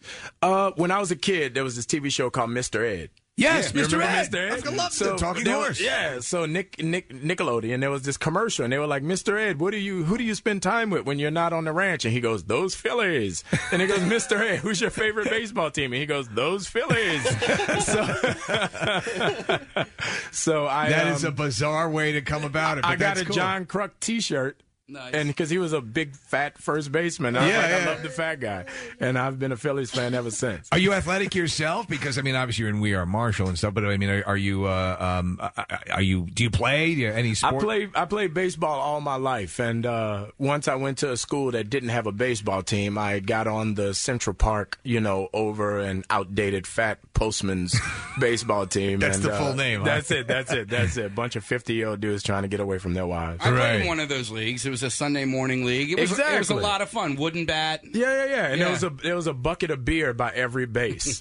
so Yeah, yeah, so every time you get on base, you got to drink a beer. When you're on a set, obviously you're on an athletic movie. This movie's, by the way, congratulations! It's getting rave reviews. Yeah. They say Thanks, it- it- thanks. it's a real tour de force for everyone, including Michael Bay, who's they, they saying this is you know he can really show his chops in this. But when you're on a set with guys who are athletic, do you, do you- do you shoot hoops? Do you, do, you, do, you, do you play games? Do you have downtime to do that? No, you literally do push-ups in between every take. I mean, because And for this movie, right? Yeah, I'm, I'm usually 185, 190. For this, I got up to 213. Wow. Right? I mean, a lot of protein, a lot of just pushing and pulling all day. The Rock showed up and made me look like a 12 year old Dude, Oh, girl. I, uh, Casey and I went to uh, Monday Night Raw here uh, Yeah. like a month ago, and and The Rock sh- w- was there. The man is just he's a but you got to specimen. get close to him. I mean, he's 6'3, 6'4. For this, he was training for WrestleMania because they were doing it in Miami. So he got up to about 245, 250. You don't. It's it's impossible. You can't imagine when you see somebody like that that humans are that big. Yeah, but it's see, astonishing. My thing is, I have an issue. I don't know what it is. I don't know if it happened in childhood. But every time I see a man over six foot, yeah. I want to fight him. I don't know what it is. I don't know Yeah. what it is. So he shows up and he's like six four, and I'm like. I could kick his. I, I could take this You dude. could kick his ass? So every Yeah. conversation, he's like, "What's up, Anthony?" I'm like, "What you trying to say, Playboy?" you want some of this? So, but me and Mark never had a problem. He's like, "What's up, Anthony?" Hey, man. Mark, how you Mark, doing? Good Mark to see though, you." for his for like, uh, and we've had him in the studio a number of times. He's he's a shorter guy, but man, that dude can pack on muscle. And I think he, he didn't he put on like thirty pounds. Yeah, he put on a lot of muscle. He's true, true Bostonian right there. I Yeah, mean, yeah. five foot eight, five foot nine, and just all muscle. Will you use it? Because I know he actually has a line of weight gain out. Yeah, now. marked. Yeah, yeah, yeah. Mark, Mark He was- has a whole line of supplements and stuff. Yeah, and that's how he got so big. He was training for that when we were doing the movie to do, take all the pictures and do all the interviews and stuff. So he got really wide, man. He he got a lot of gains. Casey and I saw the movie last weekend, uh, and going into it, I, and I'd seen the trailer months ago, and I was looking forward to seeing the movie as soon as I saw the trailer. And so, uh, uh, going into it, I thought that The Rock and Mark Wahlberg were the stars, and they are. But really, it's it's a four piece ensemble. It's Mhm. you, Mm-hmm. Anthony, um, The Rock, Mark Wahlberg, and Tony Shalhoub, and Yeah. you guys all have what I really liked about the movie. You all have your backstories. You all Right. narrated at some point, so it's not just you're some ancillary character that's Mark Wahlberg's sidekick. You're a star of the movie. Mm-hmm. Yeah, yeah, yeah. I mean, you know, it's people go to movies to see Mark and Dwayne. I get that. Yeah. You know, I'm at a place in my career where I have more growing to do for people to go see a movie because of me. But I do have a target audience. I do have a bunch of people who go to movies just because I'm in it. So, you know, I'll be happy for those people to see this movie. And the one thing that we got to state, and, and Casey and, and uh, Nick were pointing out that uh, as you watch the movie, and I, I desperately want to see it, we'll see it. Uh, it's a true story. Yeah. that that it, it- what you're seeing is is so mind-bogglingly. And I remember when this was breaking in the news. Yeah. but now you learn all the nuance and stuff. And and it, Nick was saying there's actually a point in the movie where a reminder pops yeah. up. yeah. All of a Which- sudden, it's like, Right. This is a true story. This Yeah. is a reminder. Yeah. You don't have anything to say, Kathy? I'm just looking at this picture. it's Oh, okay. unbelievable. Yeah, yeah, yeah. I mean, you know, a lot of protein, a lot of baby oil, a lot didn't of wanna stay Johnson that and big? Johnson right there. No, you know what? It's the most uncomfortable thing when you get that big, you know, because there's certain things you can't do. You know, getting off the couch is an issue. You know, it's, it's, it's and you You're spend right. so much time in the bathroom. it is the most Oh, 'Cause you're eating 10 you're meals a eating- day. Yeah, you're eating six meals a Yeah. day. So literally, as soon as you put something in, you got to let something out, and it's like, oh man, No, but- it's rough. The movie, the, the story was told great. You know, like I Yeah. mean, it, you you know that you, you're going to get pinched at some point. You know, but for some reason, and and your characters are pretty reprehensible.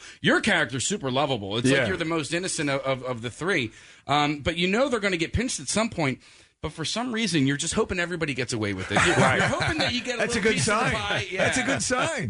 but that's what's so great. Even no matter how heinous these crimes are, you want these guys to get away, and that's why it's so much fun. I mean, there's a movie uh, called True Romance. Yeah. Yeah. and this is in the vein of True Romance. I feel because it's a movie about the American dream. You I know? was, I was reading a review that says actually this movie, what this, what True Romance was to Tony Scott, who had done the big blow up Yeah. things. This is for Michael Bay. Shows that with a character driven story and his incredible cinematic flourishes, that it can work. So yeah, it, it's Yeah. getting great buzz. No, it's fun. I mean, it's it's it's a movie that works on all accords. I mean, Michael found this pro- found this story 12 years ago, and then you know worked on it for a long time. Gave it to Dwayne, gave it to Mark, and then I met him two and a half years ago, and he was like, you know, I have this idea for this story. I want you to read it and tell me what you think. So I couldn't believe it was a true story. I mean, it's so ridiculous and it's so outlandish. And if you read the actual uh, Miami Sun Times story, this is the PG version of what actually happened. I mean, th- these guys were so far left that you could not fathom something like this could possibly It does. happen. I guess it shows you what roids can do. Right? Yeah, yeah, Right. yeah, yeah. Stay out the gym. Yeah, You yeah. know, it's, it's it's crazy out there, man. And they're not, they're not afraid to show what that does. I mean, there's just there's steroids and, and Yeah. throughout the movie, and uh, you guys do get big. And um, Wahlberg drives a, a Fiero, a red Yeah, Fiero, yeah, yeah, yeah. So perfect. Old school with Scooby Doo uh, seat Oh, covers. At one point, it they cram you, The Rock, and Mark Wahlberg into the Fiero. Right. And I'm like, man, that, I don't know if that's CGI. No, but- we got in a big fight that day because they were like, "Okay, Anthony, sit on Dwayne's lap." I'm like, "I'm not sitting on his lap." They're like, "Sit on his lap." I'm like, "I'm not. I'll, I'll strap me to the top of the car. I'm not sitting on his lap." So it was. Uh, we had a lot of fun. That's actually what we were arguing about when we were doing that because we were about Oh, to get in the that's funny. car. And Mark's like, "Yo, just sit on his lap, man." I'm like, "Negative. It's not happening." My friend had a Fiero growing up. It was the headlights. He got, oh man, I got a Fiero. He comes, drives up, he opens, the headlights pop up, and they never went down again. Now my sister's boyfriend had one, and one time he was like, "Yo, you know, I'm gonna drop your sister off. You just take my car and go home." So of course I just cruised the neighborhood, right? Turn the radio up, Sure. and I hit a pothole, and that car never ran again. Everything just Yeah. fell out of the bottom. They were Done. legendary for Yeah. that, but that's that shows that shows attention to detail. That's quality, right? there. Anthony, I, I have to point out the fact that you're gonna you're gonna step into uh, you, you were talking about your the progression of your career and you having a, a, a certain uh, group of people that that you know will, will come out to see you in a movie like like uh, every actor does, but you're about to take it to another level of Yeah. fanaticism because you're gonna play the Falcon, Yeah. uh, Marvel character. You you are now stepping into superhero territory. Yeah, yeah. That's pretty damn cool, man. Uh, It's, it's really cool. I'm excited about it. I mean, I have been hassling Marvel for like the past five years about Black Panther, and I was like, "You got to Yeah. do Black Panther. I want to be Black Panther. Make me Black Panther." Doesn't doesn't Falcon Falcon predates Black Panther, doesn't he? No, no, no, no, no. Falcon came after Black Did he? Panther. Okay. Yeah, Falcon got actually his flying capabilities from Black Panther. Okay. So So you know your stuff too. Yeah, yeah, yeah, yeah. yeah. I, I was never a comic book guy, so when I got when they told me about it, I called my brother and he gave me The the, lowdown. whole spiel. Yeah. But um, you know, the Falcon had three incarnations throughout his uh, life in the uh, cartoon world, and basically they took all three and crammed them together and came up with the character that's in the movie. But it's pretty kick ass. Wow. when is production on that? Uh, I start Monday. Wow. Yeah, yeah, yeah. I'm So doing Chris this Evans and everybody? Chris Evans, Scarlett Johansson, uh, Sam Jackson, Robert Redford. Uh, it's it's like Avengers 1.0. Oh, you Yeah. know, 1.5. So will this will this put you together with uh, Jeremy Renner again because he plays uh, Hawkeye? No, Hawkeye won't be in this. Okay, But all right. hopefully, if I'm in Avengers 2, it'll put Jeremy and I together. Where do you shoot? Where's the uh, where you going on Monday? Uh, I'm shoot. I'm going to L.A. on Monday. We shoot there for a little bit and do all the stunt stuff, and then we go to Cleveland and D.C. Cleveland, Cleveland, man. Who knew? That's where the superheroes go. That's where we go. Cleveland, That's of where course. superheroes go to die. Uh, now I haven't seen the film, but uh, Casey, Nick, have are there chor- any good choreographed fight scenes in uh, Pain and Gain, or that you might be involved in, or No, pain and gain. We don't fight that much. There's a good. There's some pretty good uh, dealing with dead body scenes. Yeah. Uh, yeah. Which I hope I've been telling Michael. I'm like the director's DVD cut. The original cut was like three and a half hours. Really? And it was so awesome. it's like two and a half hours into it, you're like, this has to stop. I have a question then. Um, so are the real life characters were they that dumb or dumber? No, Uh, you know, my thing is this. If you look at these guys to get away f to get away with a crime, you have to be really smart. You know, I watch the first 48 every night and I'm like Mm-hmm. Yeah, these yeah. guys are idiots. Yeah, you true. know, but to get away with a crime, you have to be somewhat intelligent. And I think these guys they're really smart but they got greedy. Yeah. And once you get greedy, I mean they got caught because they were riding around in a dead guy's Lamborghini. Yeah, You yeah. know, you're riding around Miami in a purple Lamborghini. People going to start asking questions. Yeah. You know, Yeah. especially when you were a trainer last week.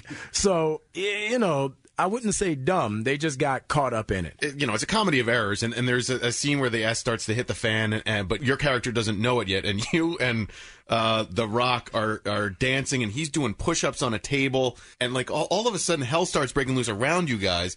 But the way that it was shot um, was a way that I've never seen a scene shot before, and and Mhm. I, I think it was a really cool thing that Michael Bay did. He he goes from one scene.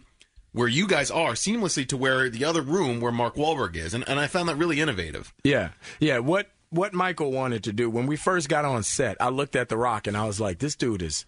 I mean, I literally fell in love with him. I was like, I've never seen arms this big. I just couldn't. like, he would have his uh, wi- makeup person come over and put baby oil on him, and I was like, I, I need baby oil. I was like, I need a baby oil person. Get me a baby oil person. Right, right, yeah. So I hired me a baby oil person, and every time he would get baby oil, my chick would come over and put baby oil on me. So, so we kind of incorporated that into the story. So with that scene, he's like, "So what are we gonna do?" And I'm like, "I just love him. I just love him. Just make him do push-ups." So now, now had you had you been waxed at this point? You were telling us before Oh, he came no. on. That E- explain the waxing story. That was the last week. There Okay. was a, a beautiful Cuban girl on set, which Miami is famous for, and she was a professional waxer. Which So- is, by, by the way, bodybuilders all the time are waxing. All the- all the The time. One body of the- hair's got to go. One of the biggest clients now in spas are guys getting waxed and anal bleaching. Who knew? Oh, yeah. Who knew? Gotta keep it clean. Gotta keep it pretty. So, you know. so she's on set and she's talking and she's she's like, you know, I gotta teach Mark how to wax. And I was like, Well, you know, I wanna learn how to wax. Yeah. So she's like, Okay, well, uh, l- you know, lay down and I'll wax you. And it was the most amazing and humbling experience to have a woman get a handful of your junk and look you in the eyes and say, This is going to hurt is so intimidatingly awesome. Wow. so let me ask you about about the Michael Bay thing because he's he's such a brilliant director technically, but we hear that he's um you know he's a, he's a bit of a taskmaster. He's, he's he he wants the most out of you. Did Yeah. you experience that? Is that good? Uh, definitely. I've Yeah. never, literally, Michael Bay is a professional. Right. And literally, he goes from one to 10 in a heartbeat. And he's always prepared. So he does not suffer fools well. Right. So if you're not prepared, literally, he kicks you to the side and brings somebody in that can do your job. So I've never seen someone say, like, do this. And someone's like, well, I can't. He said, okay, step aside. Boom. Next person in. Um, and We- I we- we think met that's the why guy I and get he- a bad rap. He was very he was very nice. Yeah, I mean, really he's- good and, guy. and, and a movie lover, but. When you have budgets like the kind of budgets he's used to Yeah. dealing with, Yeah. there's a lot of It's lot of hardcore. pressure. I mean, Yeah. somebody give you two hundred million dollars and say make it happen. Yeah. you know, I mean, somebody give me twenty dollars and say make it happen. It's a problem. So, you know, I mean, That's your he's- waxing money. Yeah, exactly. Thirty-five. Thirty-five dollars. But this- Thirty-five. Before you got here earlier this morning, Preston was sort of going through your bio and going through all of the pictures, and you and he was. It was so funny to watch. He's like, "Oh, He was this guy in this. I, was like, I, I forgot. I'm like, yeah, he was in Real Steel. I forgot that too. Yeah, you know, you, I mean, you, there there are a lot of smaller roles that you have, and it's like that's who he is. Yeah, I Yeah. forgot he was in that movie. Yeah. and and you know what's great though is you uh, e- every role that I've seen you in, there's been.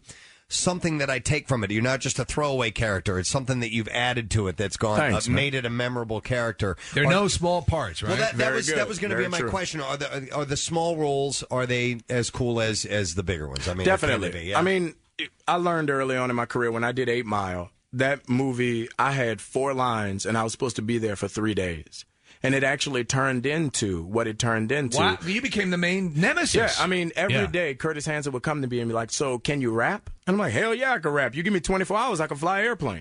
you know. So, you know, from that, I learned you always take a small opportunity and try to build on it. Mm-hmm. You know, and the the funny thing about it is if you the the lead guy, unless you're playing Abraham Lincoln, the lead guy is never the best part. Right, It's right. always the second or third lead because those are the guys you always remember and have the cool stuff to do. Right. So, you know, even with Adjustment Bureau or Eight Mile or anything, I always like playing those smaller roles because it's the most fun. And you're in in three weeks and out in three weeks, you know, and that sucker got to stay there for three months. yeah, You know, Uh, so. the, the char- they call them the character actors. The people who Exactly. come in and, and, and populate. Now, when you ha- when you're like a Will Smith and, and the weight of everything is on you, yeah, uh, you know, I mean, I'm, obviously that comes with its benefits as well. But the guys who have the longest careers, Yeah. and mind you, there's just a handful of people in that Tom Hanks, Will Smith up their category. The, the guys who are character actors. Yeah, definitely. And I mean, if if you look at it, it- they call them character actors, but I feel like every year when you watch the Oscars, the best category is the best supporting actor category. Yeah, yeah, yeah. Because those, you know, the best actor you pretty much know who it's going to be, but the best supporting actor category is always the guys who give you the performances where you're like, oh yeah, Yeah. that dude is. You know, if you look at uh, Stanley Tucci or William H Macy or Don Cheadle, Christopher you know, Waltz just won. The same yeah, thing, right? exactly. Every Amazing. year they give you these performances that are fun to see. Yeah. So that's what I've kind of been striving for and looking for in every project I do. Wow. Yeah, and, and they never say, uh, "Oh, that Taya Leone movie bombed." You know, when she's like, you know, like, yeah, yeah. it's the Will Smith or the Martin Lawrence. You know, That Exactly. movie bombed. Exactly. Do you, beside uh, besides Painting Game, do you have a favorite movie that uh, that you've been in? Um, I would say my favorite on-set experience would have to be Real Steel. That was the most surreal experience I've had shooting a movie because Really? those robots were real. So you would be on set and a nine-foot-tall robot would come walking by. Wow. How did they How did they do that? Well, they they built them. They hired this company. The dudes built these robots, and three or four of them would actually move. So they had like audio animatron. Did they guys in them control? No, them? no, no, no. They were remote control. Holy so it was Christ. freaky. You're standing there, you know, and, and it, it took me a few days. Yeah. Because uh, you know I'm a firm believer in you know we created computers. Computer. The Matrix is real. So, so I'm like, yo, I'm not getting within five feet of this robot because he's gonna snap and kill everybody in the room. You know, so I'm gonna just chill over here. But it was Real Steel was probably the sur- most surreal experience I've ever had. But as far as fun, Yeah. nothing will ever touch Eight Mile. I mean, 'cause Eight that was my Mile. first time I got per diem. I mean, that was the first time anything. You know, it was those battle scenes and the way it was shot and everything about it. Just being in Detroit at that time and being associated with Eminem Yeah. was the greatest experience I mean, anyone. 'cause he- I mean, that was he was at the pinnacle. Yeah. it was. Yeah. Uh, everyone was sort of like, "Oh, is this going to be a real deal? Is this going to Exactly. be like uh, Purple Rain? Is this what is this Yeah. going to be like?" It was a. Re- I mean, I was not the biggest Eminem fan at that time. When that Yeah. movie came out, I was like, "Okay, this yeah, is- and he was such a cool dude. He literally let everybody know in town that we were made men. So Oh, everywhere really? we went, people were like, "Hey, oh, let this guy in!" Right, You yeah, know, yeah. so it was I- it was a surreal experience, and we got per diem. I mean, somebody Yeah. come to you every Wednesday and be like, "Yo, my man, it's four hundred dollars. Do whatever you want with that. It's all good." You know, so it was. God, there's nothing like that. dude. I could talk to you all day I, because now now I want to ask you about Clint Eastwood and and, uh, and working on a Million Dollar Baby. Uh, real quick about that, it, I, I have heard and we we have actually heard that a lot of uh, Clint Eastwood style is is kind of a one take thing. Yeah, like like we'll just all right. Here's here's the, here are the lines. Here's the setting. Let's go. All right, got it done. Was it was it like that? Uh, definitely. Um, the only time we, it was like we would show up on set and we would rehearse. And the first day I showed up, we were doing a scene where we were basically hazing Hillary Swank. It was Michael Pena and I, who's another amazing actor. And, you know, he's like, all right, done, turn around. And I was like, yo, Clint, that was rehearsal. Can I get another one? And he goes, all right, everybody take a break. Anthony, let me talk to you for a minute. And I'm like, "Shit, I'm getting fired. Clint is going to fire me. Dirty Harry's going to take me outside and let me go. Right? so he goes, you're a good actor. I'm like, thanks. He was like, I watch your tape and, you know, I hired you because you're a good actor. I said, oh, thanks, man. And he said, well, if you're bad, it's because of me. Okay. I'm like, oh, oh, okay, okay. He's like, so moving on. I say, yeah, moving on. Let's let's go to the next setup. Let's do it. And So- that was so it. He, he's basically saying, "I have trust in you. You're not Right. here by accident. Exactly. And you then- deserve to be here. It's you an know? ish- and the, the actors, the other actors we talked to, that worked with him, said that that your, uh, you know, like there was story that stories of Brando would just did hand him the page or, or tape the dialogue on something, or, or, you know. And, yeah, well, he was drunk. so- but you know, like just to get that real. Here's how I'm saying Yeah. it. Way. But you have to know Morgan Freeman is a bully. Is he? He was literally every time we would do a take, and he made Clint Eastwood do it over and over again, and he was punching me for real. Really? And if you watch the scene, every time he would punch me, he would laugh, and he would go, "Pow, pay your dues, pow, pay your dues," and I'm like, "This dude is beating me up, and no one cares." no one. At the end of the day, I was like, Morgan Freeman just beat me up, and no one's saying anything. You know, I'm like, that's just that's not cool. So to this day, every time I see Morgan Freeman, he looks at me, he goes, "Huh? You want some more?" It's, it's awful, man. I'm It's gonna awful. kick your ass. Yeah, exactly, and that's that's who he's a bully, man. Right. He's a bully. wow. All right. Well, listen. The movie is out on uh, on Friday. It's getting rave reviews. Yeah. our own have seen it here and said it's an awesome movie. I'm going to get out and see this flick. So make sure that you do check it out. It's got some heavyweights and, and the names to uh, uh, to lead at the box office, but it's the goods from what we understand, which is Ju- really cool. Just think spandex and baby oil. All right, that's it. And That's it. waxing. And think just- Waxing. for a good por- for part of that, Anthony was c- completely shorn in the corner. and comfortable, loving every minute of it. Man, it's been a pleasure to meet you. You're a very charismatic, very cool guy, and we appreciate Thank you you coming by guys here for today. uh, having me. I appreciate it. Let's go hear for Phillies. Go Anthony Phillies. Mackie. And he's a Phillies fan. Anthony Mackie. All right, we got to take a break. We'll come back in just a second. Stay right where you are.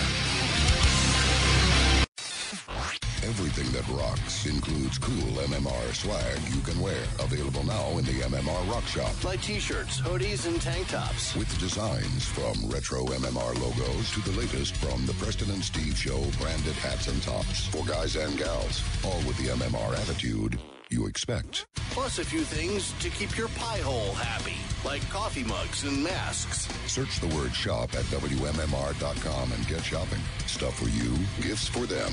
93.3 WMMR. Everything that rocks your wardrobe.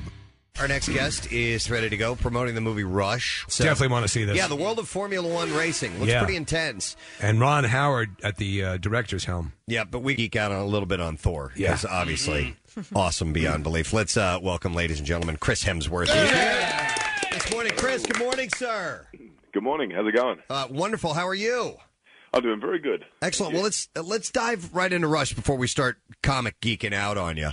Uh, You know what? I, I was reading the uh, the story behind the uh, the rivalry, uh, the two people that are that are featured in this film. uh, True story. yeah. And I, you know what? It's a little before my time. It was 1976 ish. I do remember from my childhood uh, Jackie Stewart in the Yeah. world of racing, uh, but this was this was a. I mean, these guys were the absolute. This was the Jimmy Connors, Yeah. John McEnroe rivalry of Formula One, correct? Yeah, absolutely. And it was right at the height of the, you know, the glamour and glory of Formula One. It was sexy, and these guys were absolute rock stars, and uh, and and the danger too. You know, a number of them were dying a year in the seventies. I, th- I think it was like two, two or three would die per racing season, correct? Yeah, yeah, yeah. Which there was a twenty percent chance each time these guys got in the car that they were they, they wouldn't you know come back out, and uh, they live with that that looming threat of death. You know, it's a pretty intense kind of statistics. It's just, it's astonishing. I mean, you, you talk rightly so about these these these guys were of a rock star level. You you actually look like a rock star with the flowing blonde hair and everything. Ron Howard got his start directing. I think he he started doing car chase movies, low budget stuff for Roger Corman. He loves this stuff clearly, and he he did for Cinderella Man. He brought a reality to boxing that we hear he brings to Formula One racing with Rush. Oh, absolutely. And and he, he said the same thing about um, you know when he did Apollo 13 of just being so scared about showing it to the the, the space NASA community. Right. And with the, and it's the same deal when he showed it to the Formula One community. He got the same response, which is standing ovation and, and huge applause and and and such a, an affection about what he had done. And that's his thing. He doesn't need to be you know a lifelong fan of a subject to be able to focus on it and tell the story. Right. He's just you know he he he knuckles down and has an obsession about making it authentic, but making it appeal to people outside that industry. And then that was you know it kind of transcended the the Formula One world as you know as Apollo 13 did with the space community. Hey, uh, Chris, I'm, uh, I'm I'm sure that uh, you know in playing James Hunt, you in while filming the the movie had to, you know, or got the opportunity to get behind the wheel of a real Formula One car and drive it around a little bit. But I'm curious if they have two seaters and did they put you in one with a, a professional driver and really take you out for a spin? Uh, w- I had uh, a couple of the, the precision drivers um, th as our sort of intro take us around um, w- a track in in the UK, and it was uh, it was intense, man. You, you, I mean, you driving the things. You absolutely understand kind of the addiction, and you go, "Wow, you know all this power at your fingertips, and you feel every vibration." But when you're sitting in the car with one of these guys, um, and this wasn't a Formula One car; it was some other souped-up vehicle, but the the speed these guys attack corners with and, and what have you, where every second you're thinking that's it, we're dead. Mhm. We're And- not and gonna it's- come out of this, you know. And it, I, apparently, they employed all sorts of new technology to, to capture it as effectively a- as they did with this. When you're when you're traveling at that sort of speed, do, do you pussy out, as it were? Do you say slow down? I mean, did you have any moments where you're like, "Oh my God, okay, I- this is too much"? Oh, there were certainly moments where I think you know when we were driving ourselves, or when I was driving, and uh, you you, c- you know you start to sort of go, this could go horribly wrong if I don't kind of back off a little sure, bit." sure. I mean, it's it's natural.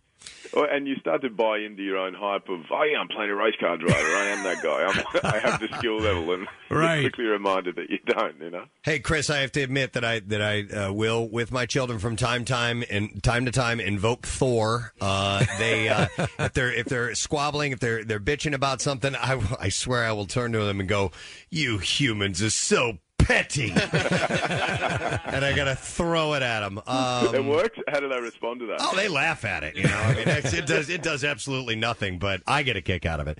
Um, no, but uh, what a great, what a, what a cool character to uh, to play, and uh, obviously you got another Avengers movie down the road. What's the status of that? We finished Thor 2, which comes out this November, and then we go straight. You'll come February um, next year. We start Avengers, and um, I haven't read the script yet. I don't know that it's it's completely finished, but I'm I'm as excited as as I think everybody else. You know, I that I became a fan of that that whole world and the comic world and that story, and which is strange when you're that close to it, but you can't not help but get swept up in it. You know, especially with that that group of people. Oh, and the coming attractions for, for the for the second one look phenomenal, and and you, and the, the reviews on on Rush have been uh, stellar. So think things are on fire for you. Yeah, thank you, mate. I, Ron and I were talking about it, and, and he just said, you know, you get one of these or two of these in your career where people appreciate, you know, or have such an affection for, for you know, for a film, and and uh, I just feel so lucky to be a part of this with Rush. It's, it's crazy. And What else are you doing now if you don't start filming the Avengers in, in February? Yeah, I, I just did a movie with Michael Mann. It was a uh, he's great. It,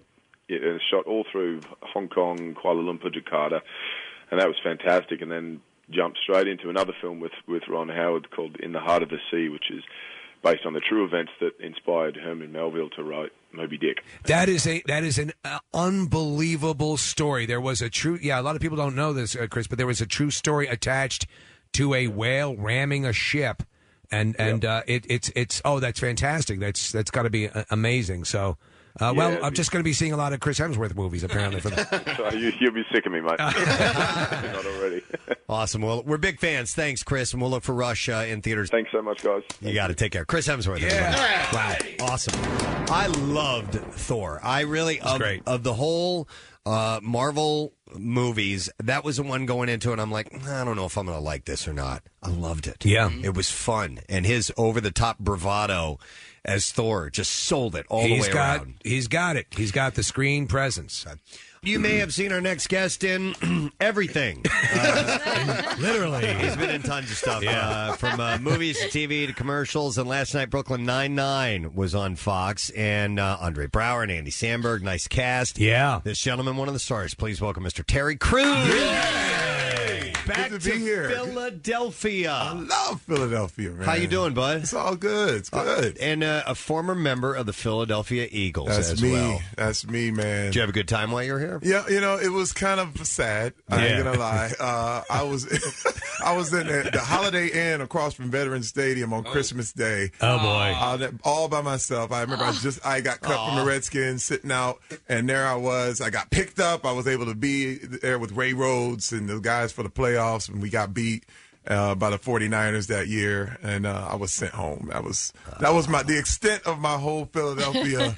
But then football here, here career. comes acting to save your uh, your life. Sometimes basically, getting right? fired is the Right. best thing that can ever happen to you. Yeah. Right. You know what? All right. So Joe Flacco's uh, wife had a baby, and my wife's like, "Oh, Joe Joe Flacco's wife just had a baby a half hour ago. Do you think he's going to play?"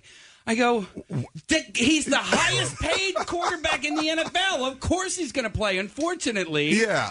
the baby and everything else. When you're an NFL football player, I mean, you- you really have to have some really extenuating circumstances to miss a game. No, you, see, you have to act like you care about the rest of your life. That's really you, you do. You're like, man, my mama died, but uh, I'll be in practice tomorrow. I, promise. I mean, I swear to you, man, you have to go through that whole. And you know what? The weird thing is, I'm, I'm about to tell on a lot of people. It's All kind right. of crazy. Uh, Let it go. The weird thing is, is after a loss. You have to do the sad face. Yeah. You have to be like, oh man, this is a mess. And you go get that check the next day. You see people like, yeah, what up, man? What you doing, Ah, dog? You guys, you're so spot on because it's real. Oh. They, have all got that look. They've got the road answers. They've got the deal. But I, They got should hand out Oscars in the locker room.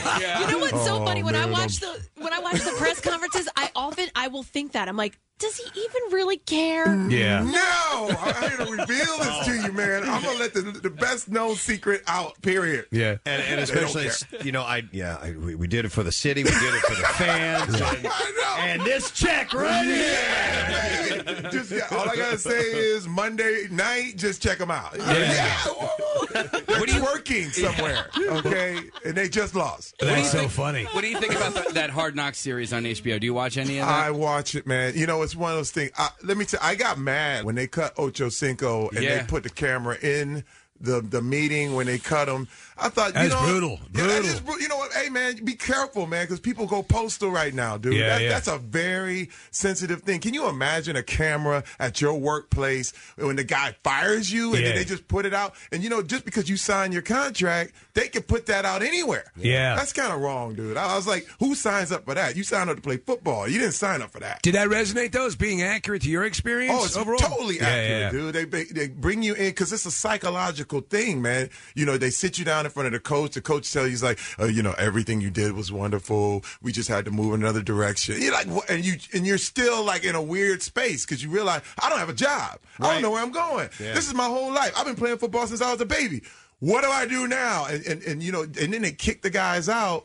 They got to do a better job with the transition, man. And No, I- it's- it's- hard it's knocks clear. is hard to Well, watch, you- but I can't stop watching it. Yeah. You you've but you've you've done the classic. You've done a, a great story. You can serve as inspiration because I mean you you leave the, the you know the comfort of what you were used to to go into acting. You're on Brooklyn Nine Nine with Andre Brower. Yes, Yeah, I know. one of the Dude, I great was- actors. When, when he signed on, I was like, dude, I got to become a better actor, dude. I got to take some acting classes. But I mean, st- when, When you first started acting and you're com- you've been in against some big heavyweights. Uh, w- did you ha- were you s- terrified? Did you just how did you how did you deal with that? I was I because this is the thing, man. I, I, I had when I did my I remember I did my first movie with Arnold Schwarzenegger. It's Yeah. The first thing I ever did was called The Sixth Day. And when I had to turn to him, It's a pretty and good say- movie, by the oh, way. Yeah. When I turned to him and said a line. My nothing came out of my mouth. I was like, "Oh my God, this is Arnold." And see, you're scared of the judges. You're Yeah. scared of everyone saying you suck, you don't belong here, it's no good. And so what happens is you freeze, and uh, that's what happened. And you know what? At, at the last second, something went wrong with the camera. And they were like, "Oh, we gotta reload. We gotta do something." I was like, "Oh my!" And I pulled myself to the side. I was like, "Dude, this is the only chance you got. You better go in there and you tell Arnold what's up." man, they they we went back to that scene. I was like, hey, Arnold, what's up, man? He was like, this guy's very good. I like it. Oh, that's aw- that's awesome. That's awesome. Well, well, we've had you here before, though, Terry, and, and you were such a nice guy and so uh, e- exuberant and just fun to be around. And, and my favorite show was The Newsroom. And when I saw you on Ah. that, I, I I cheered. Like I was I was happy to see you in a great role like that. You know, so I think it's one of the you're one of those guys that people do root for. You know, and when when, when you show up on screen, I I think at least myself, we're happy about it. You know, that must have been a cool experience. too. It was awesome. I actually read with Aaron Sorkin. I mean, he's the, the quintessential writer. Dialogue wise, you're you're in a in a premium class when you're dealing with Aaron Sorkin. And let me tell you, you can't say one line out of out of place. They were Yeah. like, "Excuse me, I'm sorry. You said we. It was they." Yeah. and, and you just Yeah. did like a whole like freaking Yeah, yeah. you know speech, and you're like, "Oh, Yeah. we got to do that again? Seriously?" but he was amazing. But the, the thing is, I like to try everything. I put and I, I don't mind auditioning. I don't mind going. out. A lot of actors get to a place where they're like, "Oh no, I don't want to audition anymore." My thing is, I want you to know that you want me. you know what I mean. Well, that's I, why, I don't that's want why any you work so much. I mean, that's I mean, you you you your your love is is is a parent. You, also, Arrested Development. I Ah, mean, again, another intricate thing you have with uh, Brooklyn Nine Nine. You have the people behind Parks and Recreation. That's right. Also, sharp dialogue. So, Yeah. so, but your, your your chops are there. How did you come to be a part of uh, Brooklyn Nine Nine? Wow, uh, it was. I had a meeting with Dan Gore and Mike Shore, who created Parks and Recreation like a while back, and they were big fans of Idiocracy, the movie I, put- where I was President It's- it- Oh, Camacho. And, What's your full name? It's the, one of the greatest one of the greatest names. in movie Dwayne Elizondo, Mountain Dew, Herbert Camacho. and they, I love that movie. I mean, I had little Will Ferrell comes up to me like President Camacho. I'm like, and Jack Black's like Camacho, come on. So all the comedians, it's Yeah. funny. I have I have fans in different circles. Like Yeah. I go to church, they're like, everybody hates Chris, baby. You were so wonderful on that show. You know? And then and then I got my Camacho fans, Yeah. and then you got the white chicks fans at the mall, and like Yeah. sing the song. you know? Uh, and it's weird. And then I got the longest yard gives me the sports fans, and Expendables gives me the the, the guys. Yeah, you know? yeah. So it's really a cool mix. Everywhere I go, I have, I have a different you know a different scene. And uh, so they were fans of of they were Idiocracy. fans of that, and then we got on. it- It's weird because I- once I found out Andy Sandberg was on, I Yeah. was in. Yeah. because you're only as good as the people you work with. I Right. mean, s- truthful. I've been blessed to work with Chris Rock, Eddie Murphy, Adam Sandler, and now I knew I knew this is the new hot superstar kid coming fresh out of SNL. Yeah. and I said, man, I'm ready to roll, dude. It- It's it's really like a team mentality, and I said I need to get with a great ensemble, just like you you know you de- you develop a dream team. You know what I mean? Well, speaking of ensemble, I mean, the, the whole Tuesday night lineup on Fox is pretty awesome, and I, and I watched all two hours of it uh, leading up to the ten o'clock news. But uh, but talking about your ensemble and the different layers of character, because obviously your character is going to be Sergeant. You know, you, you're Yes. just you know just y- your your stature and all that sort of stuff. But the reality is, is you're scared. You know, and and the, the one scene in the show It's last night hilarious. is when Andy Sandberg's character gets put on desk duty, and you're like, oh man, that seems like a great gig. Because you're scared to be out on the field. That's the truth. Yeah. There's a scene where you we we learn why you were uh, are off active duty. If people have DVR'd it, I don't want to give it away, but I howled in the sequence. It shows you probably shouldn't be carrying a sidearm. Uh, Exactly, exactly. Yeah, it's very. So you got it's- this big macho looking man on the outside, but you're a scared little person. Well, that, well, Yeah. you know what? I That, love let me that. tell you, that, that kind of sensitivity i- is me. I, I ain't gonna lie. Uh, Um, even when I was in the NFL, it, was, it was wild because I was always nervous that I would break my neck, get hurt. I had five kids, Yeah. and you turn around and you don't want to be in a wheelchair, You're 'Cause You right. just changed the fate of your whole family for the rest of their lives. And then- now, do that times a hundred being a cop. Yeah. And you're at a traffic stop and you don't know what this guy's about to do. Can you imagine? I mean, uh, the family doesn't know what the guy, whether your, your your your father's coming home or not. You have to deal with that kind of thing. But we deal with real cop issues, but in a funny way. Yeah. I mean, I, I- here I was a guy who worked my way into being a super cop, but now I'm like, man, this is crazy. I got kids. What am I doing? I love I love the whole Andre Brower conceit too. He's he's a police captain. He's trying to he's trying to show he's trying to make a name for himself because he's he's openly gay and and the way he he is, he's such he's such a commanding presence. gravitas. Yes. Do you, do- when you're acting uh, uh, in- with him, do you find you're like, oh wow, I'm watching this dude? You know? Oh, dude, it, it was wild because you know I was sitting there like, oh man, we got to come with it. This is like Sir Hal- Alec Guinness. Yeah, you know? yeah, yeah. And what's so weird? He's a goofball. Is he? I mean, Andy and I tried to wait. We tried to check him. We were like, let's see. We we, we were like, dude, this is the guy from Glory. Yeah. You know, let's sing the song. Oh my lord. we have it. And we, and- and we just started doing that, and then all of a sudden Andre looks. He said, "What's going on?" And we were like, uh, I'm sorry. then he goes. Then Andre busted. Oh my lord! And we're like, okay, now we can't stop him from singing. Yeah, that's it. that was it. Lord. Great scene. Great scene. Isn't that Oh, the greatest scene ever? when Terry Crews comes to do the show, Lord, make sure he can do his lines against Andre Brown, because it's gonna be tough. He's the Alec Guinness of uh, Brooklyn Nine Nine. Don't make him fall like a house of cards, Lord. but, see, but now we can't stop Andre from singing. Now we're like, Andre, that's enough. Andre, Andre, stop. Okay. so you know the thing with this show, and and- and it's the same thing with Parks and and, and Rec and, and ensembles, um, and it, it is an exemplary ensemble. As the show progresses, you get to find the different. You have different characters, and you see the, how they start to mesh. It's already started, um, and I, I saw it was a coming attraction. It appeared to be you asleep in the middle of a pull up. Oh, Well, I, am not even going to give that one away. Okay.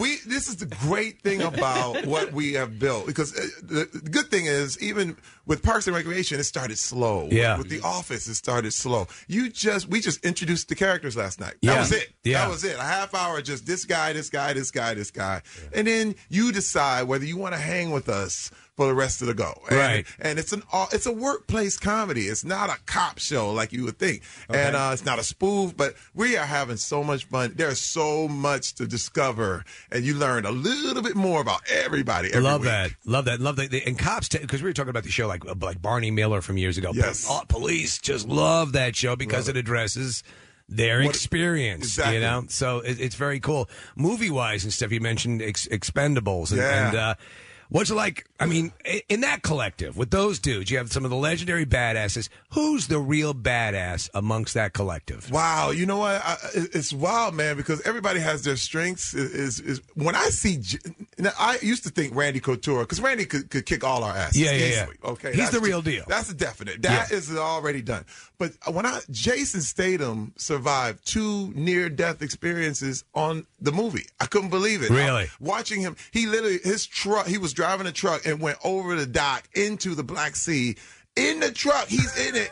And it goes to the in the ocean, and then he gets out like, "Yeah, let's shoot again." He shoot. I was like, "This is a bad dude," because I'm like, "I ain't doing that." You know what I mean? I got five kids. you got to put some pads on me. We got a, in a hundred yard field. I'll be the man. you Right, know? right, yeah. But uh, it- it's wild. But and then you look at Stallone, and you look at this is one of the.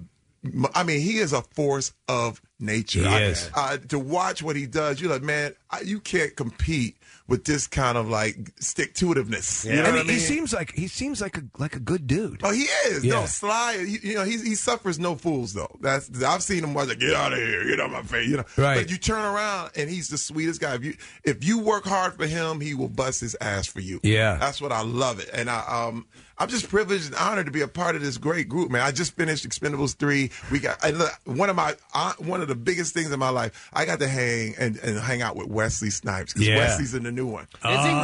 that's Wesley's awesome. back, man. Nice. All right. Wesley is back. They swap. Well, they swapped out Bruce Willis apparently for Harrison Ford. Now Harrison Ford is in it. Just like Kelsey Grammer is in it now. Uh, Harrison Ford, Mel Gibson is Kelsey our main Grammer? villain. Yeah, he, j- he just signed on. Dude, you know, You remember that great action series, Frasier?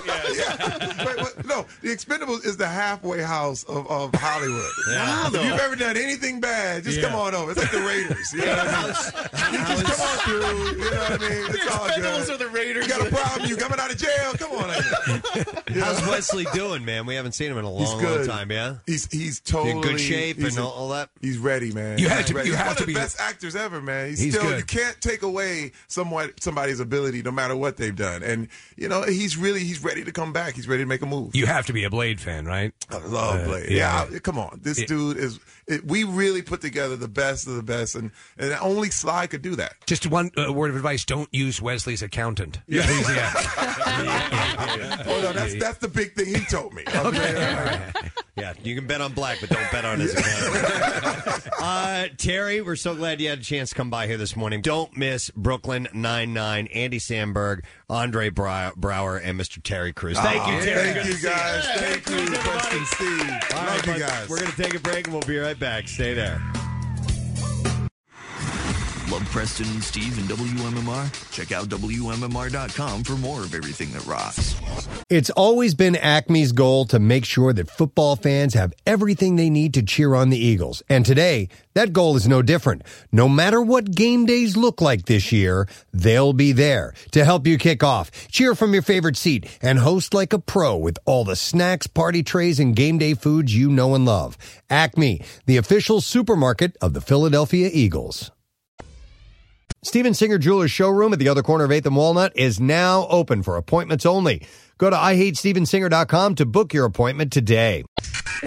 Back with more of the Preston and Steve Show podcast. WMMR presents Preston and Steve's Bizarre, File.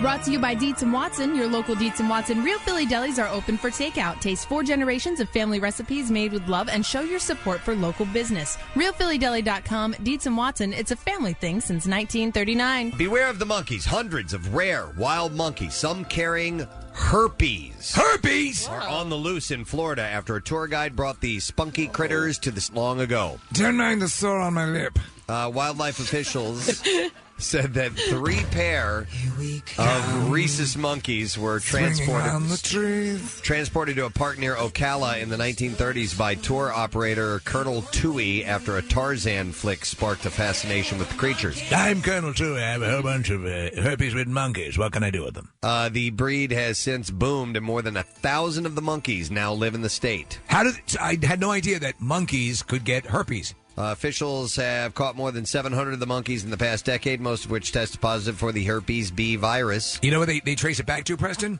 State Road Sally. Uh, State Road yeah, Stacy. yeah. Stacy.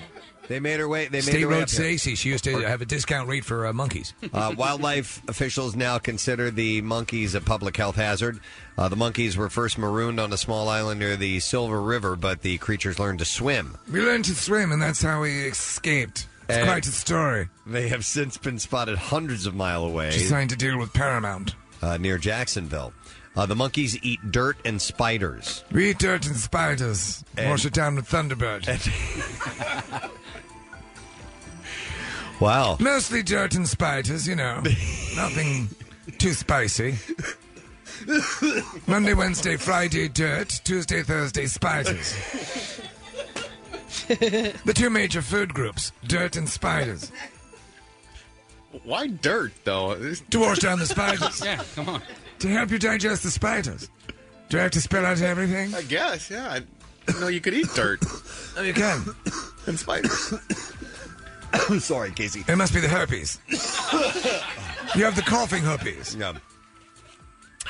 Uh, the monkeys eat dirt and spiders and live near rivers. So that's where they look for them, I guess.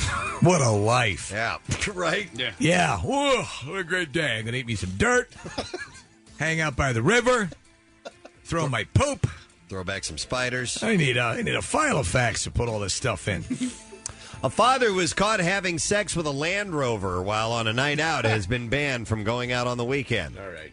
This well, is- at least do the right thing and marry it. This is out of England. A court heard how drunken Daniel Cooper stripped off while he was with friends. The father of three was seen urinating in the street before walking with his trousers round his ankles and his T-shirt pulled over his head. I say, what's your name? Uh, he then shocked fellow revelers by walking into a kebab shop. A kebab shop. They're very popular in England. Uh, sure, yeah. yeah. What was that? Uh, kebab. Oh, gotcha. Kebab.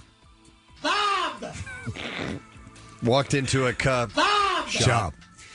and uh, simulated sex with the counter of the restaurant. Uh, Look at all I can do. Cooper decided as being a caring family man, then dropped to the floor and began humping it.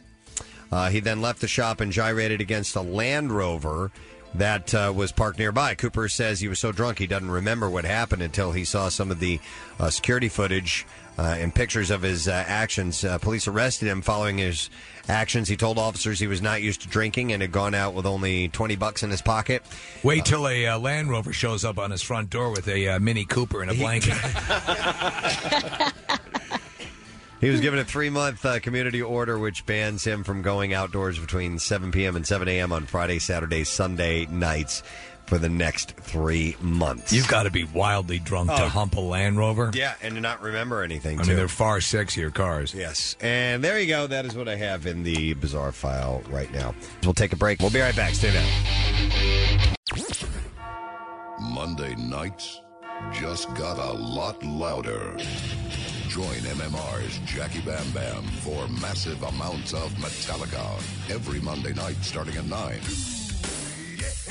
From the monster hits to deeper album cuts, spanning a Hall of Fame career, we're covering all the bases from one of rock's biggest bands.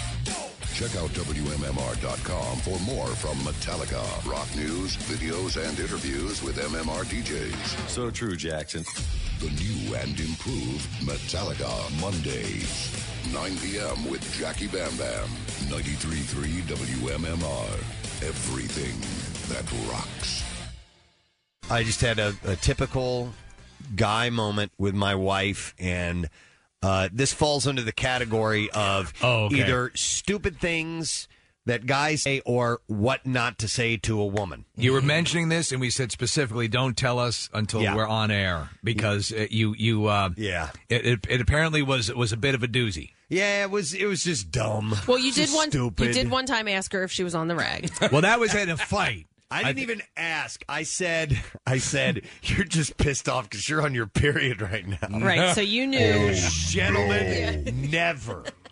What did you say? I don't care how cool your wife is. You never Ever. say that one. That These is- are just little lessons that we learn as we go along in life. There is no no way around it, Mm-hmm. uh, and uh, that's that's just it. You cannot just Mm-hmm. steer clear of that territory. Any reference to the period, to riding the red wave, uh, your aunt Flo, stay away from it. What, what do you think the percentage is over the years of any women that have heard a comment like that from their man and kind of brushed it off? You know, you're right. I- I, I- think it's my period. Yeah. That must be what's contributing to my hormonal imbalance and my anger towards you. I don't- It's not that you're a dick.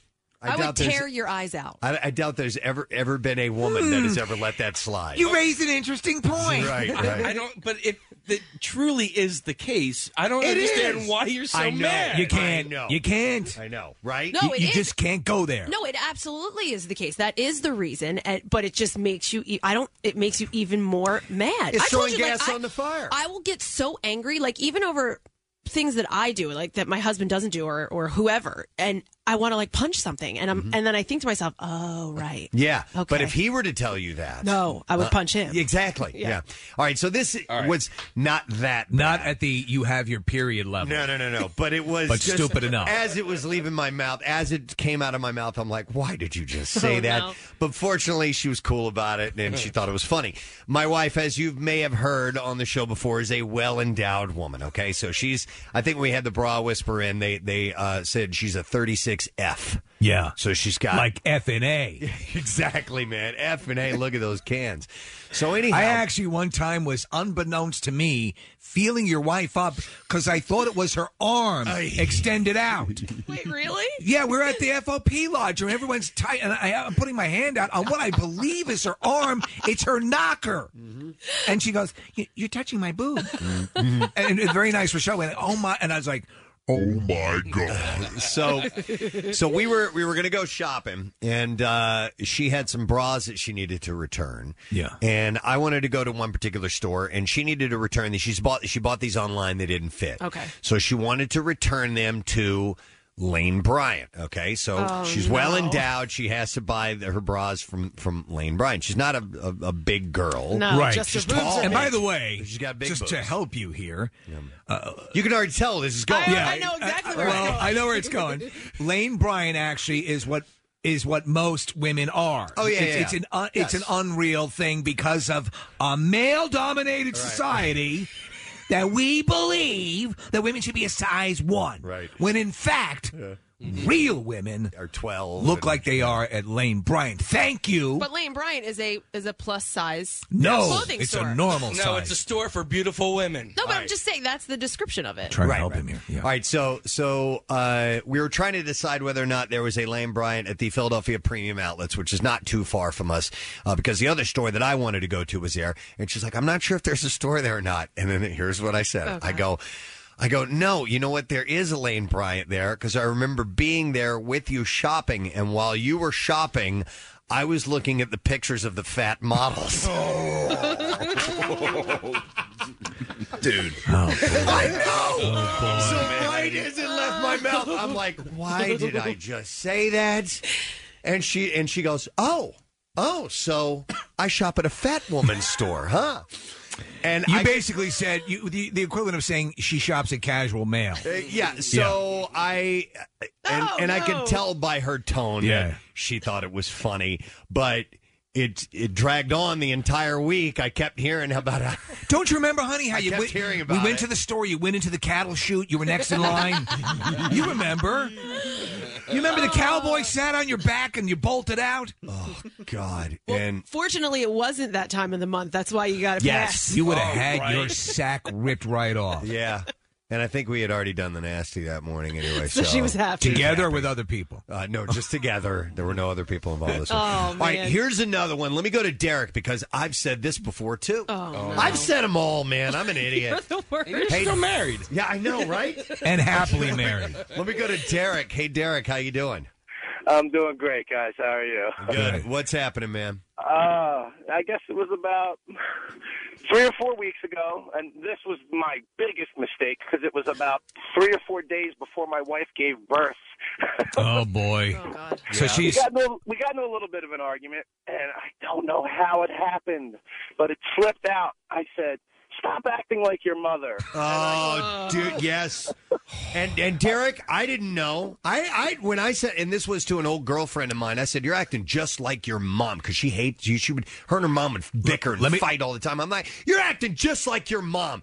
Oh my god! Let me tell you something. Even Oh, my if the God. girl gets along with her mother Yeah. and loves her mother, Mm-hmm. it's never a compliment No, for she some doesn't reason. wanna be It's like her mother. never a compliment. yeah. So Derek, what what kind of wrath did you face after that? Oh, uh, I had no idea who the woman was that was standing in front of me a few seconds later. Face contorts. Yeah, yeah. And I was like, I'm sorry, I'm sorry, I didn't mean it. And it was too late. It was way too late. and that that goes into that goes into a repository and and it'll be 30 years from now Oh. Yeah. and that will get Oh. pulled out as if it was freshly said yes that, that will be saved oh yeah We'll file that one. Is there an equivalent of what we could say to you guys?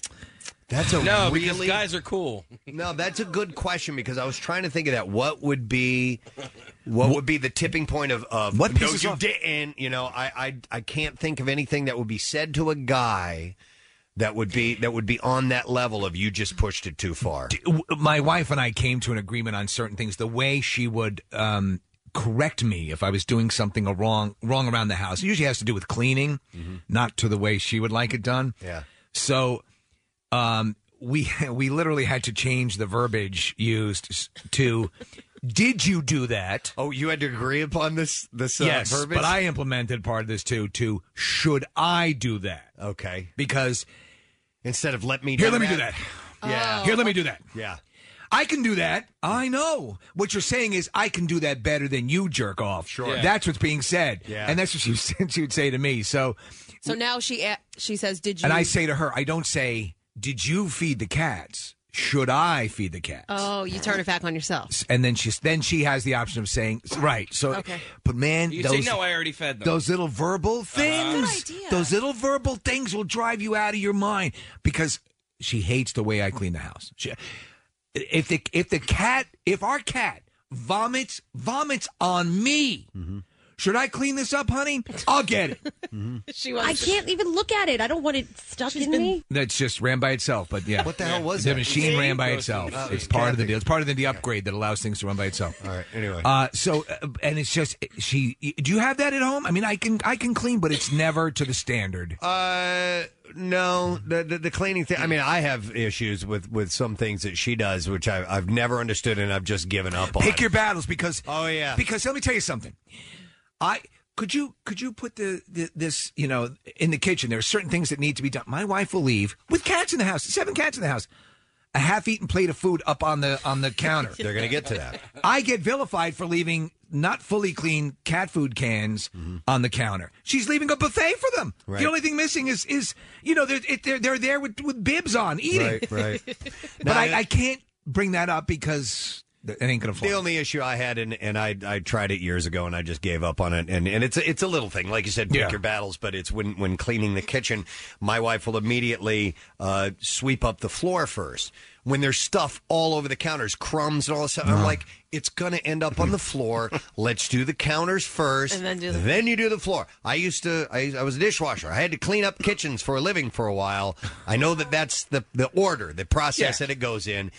I tried and I tried, and it, it's still to That's this like day. So showering, I gave up on it. I don't- Showering feet up, that makes no sense. You know, you shower head down. Well, I got I got yesterday. I got called on something. I don't leave the little trap in the in the sink. You know that that catches the stuff. Yeah. Because uh, again, she'll put plates with food in in the sink. Yeah. Instead of s- scraping it off into the garbage and then putting it in the sink. And I'm like, well, Then it- don't do that. It goes goes down the drain. there. It's- no, I didn't.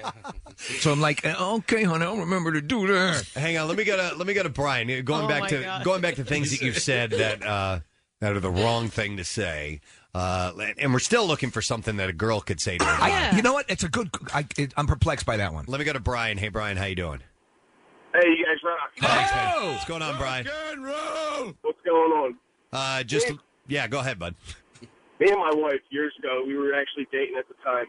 Went to a J.C. Penney because she wanted to get new clothes for this concert we were going to.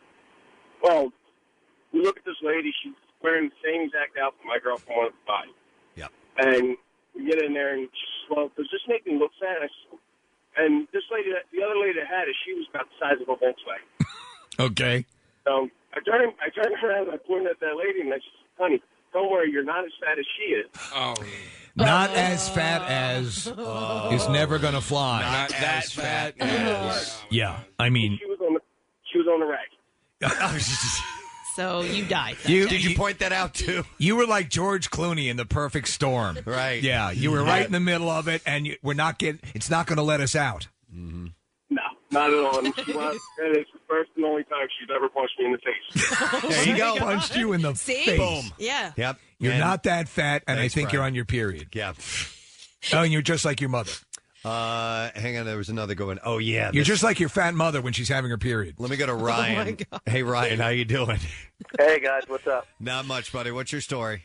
Uh, about a couple years ago, I was still in the Navy. I got a call from my buddy telling uh, me to meet him at the local uh, the bar on base, and he sounds like a little, you know, something off. Yeah. So I go up there, meet him, and he's like, "Oh man, I, I really screwed up today." Uh, he, him and his wife were talking about having a baby, and uh, he says, "You know, baby, I really want to have a, a baby with you, but I'm nervous that you're going to be damaged goods afterwards."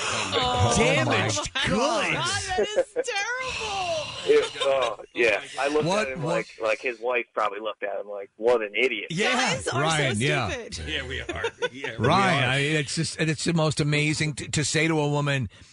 You, you're supposed to say, "Yo, you're you're gonna bring in our child, and you're gonna glow." And I, I have a feeling your your business is gonna get all effed up. Yeah, you're gonna blow out your yeah, vag. yeah, Oh. yeah. And I'm not gonna. It's not gonna be fun anymore. I don't want to bang that mess.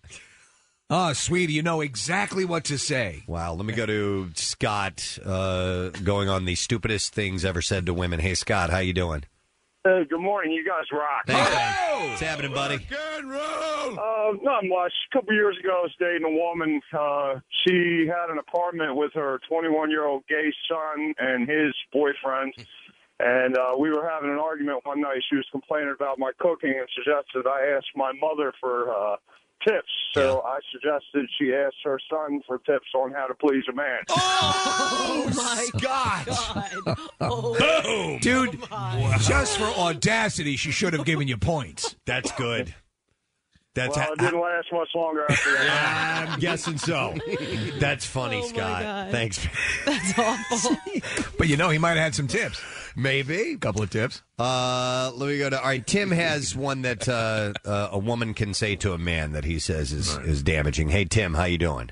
Good. How are you? Good. What's happening, buddy? Okay. Um, uh, w- one day my wife got in an argument with me, and um, she goes, "I want to go out to your mom on, on what to do," and b- basically calling me a mama's boy. Sh- She called you a mama's boy. You know Yeah. what? I could see that to some level, but I know too many guys I am a who embrace the notion of being a mo- Preston. Yeah. Don't you kind of consider it sort of a badge of honor? I'm, I'm cool with that. That's your mom's favorite. Yeah. And uh, you know, and it's I I I, I- I don't know if I was my mom's, favorite. She, she boy. died many years ago. I would have to assume she is now because she can't argue that she wasn't. Oh, stop! Right. so terrible. well, it e- makes it easier. Yeah, I was gonna say that's not like that's not really considered a bad thing to 'Cause be it- a mama's boy. Kathy, there, did you see that reality show that was on for a while where it's, it's a bunch of, you know, guys from Brooklyn and stuff were Yeah, all mama's yes, boys? yes. And they relished the fact that they were mama's boys. Hang on a second. Let me go to. Uh, let's go to Brian. Hey, uh, Brian D. What's happening, man? Hey, how's it going, guys? Good. What's up, buddy? Uh, what was it? Probably like the other week or so. My girlfriend and I are going out to uh, dinner, and she's trying on clothes. She's carrying an extra few pounds, and she's like, "What is this? What what is this from, uh, between my shoulder blades? It's like skin or something." It's you know, like folds of skin. I was like, "Oh, it's all right. It's just your back boobs." Your back. Your back boobs. your your back was and she turns around oh no just glares at me she's like get get out of my room right now Oh. wow She was the one, though, Don't asking the question. But women do that. They will They say do. something. Yeah. You know, they, They will- set you up for failure, man. do They'll my, say mean private things. smell, yeah. do my private parts smell? They'll say mean things about themselves, Like like cinnamon, like nutmeg on a winter's morning. You're damn right I do. Like my favorite Christmas ever is what they smell like. Like angel kisses. Now that's the right answer, Yeah. Steve. Yeah. You better be damn tootin' they smell were you like gonna- ice cream. No, they just they'll, they'll they're mean to, about themselves. You're, it's like it's like a sting operation. Mhm. You are being set up. And then, like, are you then supposed to lie to them? Like, Yes. They'll. they'll Well, it's, it's yes. Like, uh, You are supposed to lie. Nick is right. They want you to lie to them, Right. And they know it's a but lie. they'll call you out on the lie. Yeah. Well, you, you but you can. There's no way to retract from. Mm-hmm. In other words, you've said. This is the way I feel. I'm sorry you don't believe your genitals smell like cinnamon on a winter's morning. You asked, I gave Uh, you an answer. You know, Oh, I don't know what you want me to tell you. No, there's the honest thought in your head, Casey, and then there's this thing that comes out of your mouth, which is the a version of that, you know, and, and you you learn how to tailor it, and you you lie a little bit, and then you make everything better. I'm still though. I yeah, because it, it it's like the thing we were talking about uh, a couple days ago, Preston. Uh, the being set up for the um, the, the deal with with gift giving. You Oh, know, yeah. there's Yeah. no deal. No, there is no deal. Yeah, you're I was being- even you're being watching- set up. I was watching uh, This Is 40. I have to finish Yeah. watching the whole movie, but uh, yeah, it's her 40th birthday, and they, they go through the whole thing. But you said we weren't going to get each other gifts this year. well, of course, but you were supposed to get me something. exactly. Come on, man. You're just you're just being set up. Uh, always is. Let me go to uh, let me go to Chris. This this has some validation to it. Hey, Chris, how you doing? Good morning, guys. How are you? Good. What's happening, buddy? So this hasn't happened to me. It happened to a buddy years ago that he and his girlfriend were arguing, and she compared him to an ex. Okay.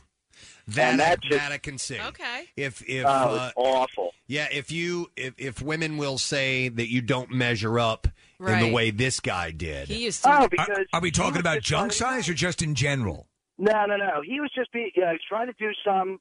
Got her a gift. Got her flowers. Something that except for birch. She goes, Well, you know, Bob from a couple years ago, he got me this and knew that I liked that, and it just crushed the dude. Well, you know, my ex's gay son gave really good oral. Thanks, Chris. By the way, you know what? You just touched on it, Steve. The little little genitals. If they if they are to make that comment, whether it's true or not, that's a deal breaker. Yeah, there's- That's that's, there's- that's an ender. Right There's a there. great sequence in the movie Network. Did you ever see Network? I didn't know. There's a great scene where William Holden, Faye Dunaway's trying to do something to just break up the relationship. She's very young. He's an older TV executive, and she's basically impugns his uh, prowess in the bed, and, and he he starts like chuckling to himself. He goes, "Why does a woman think the quickest way to you know?" Yeah. Basically saying that's that's what you got. But I, I to to maybe someone that it matters a lot more to. Yeah, that they might have a complex about it Right, already. yeah, and yeah. they pointed out that could that could end it right. Guess there. It what? could, yeah. It's, it's not my problem. It's your problem. yeah, yeah, it feels fine yeah, to me. yeah. I get mine done. Sucks to be you, right? I'm done before you even know it's happened. I guess guys, I'm aren't- already downstairs eating a leg of chicken.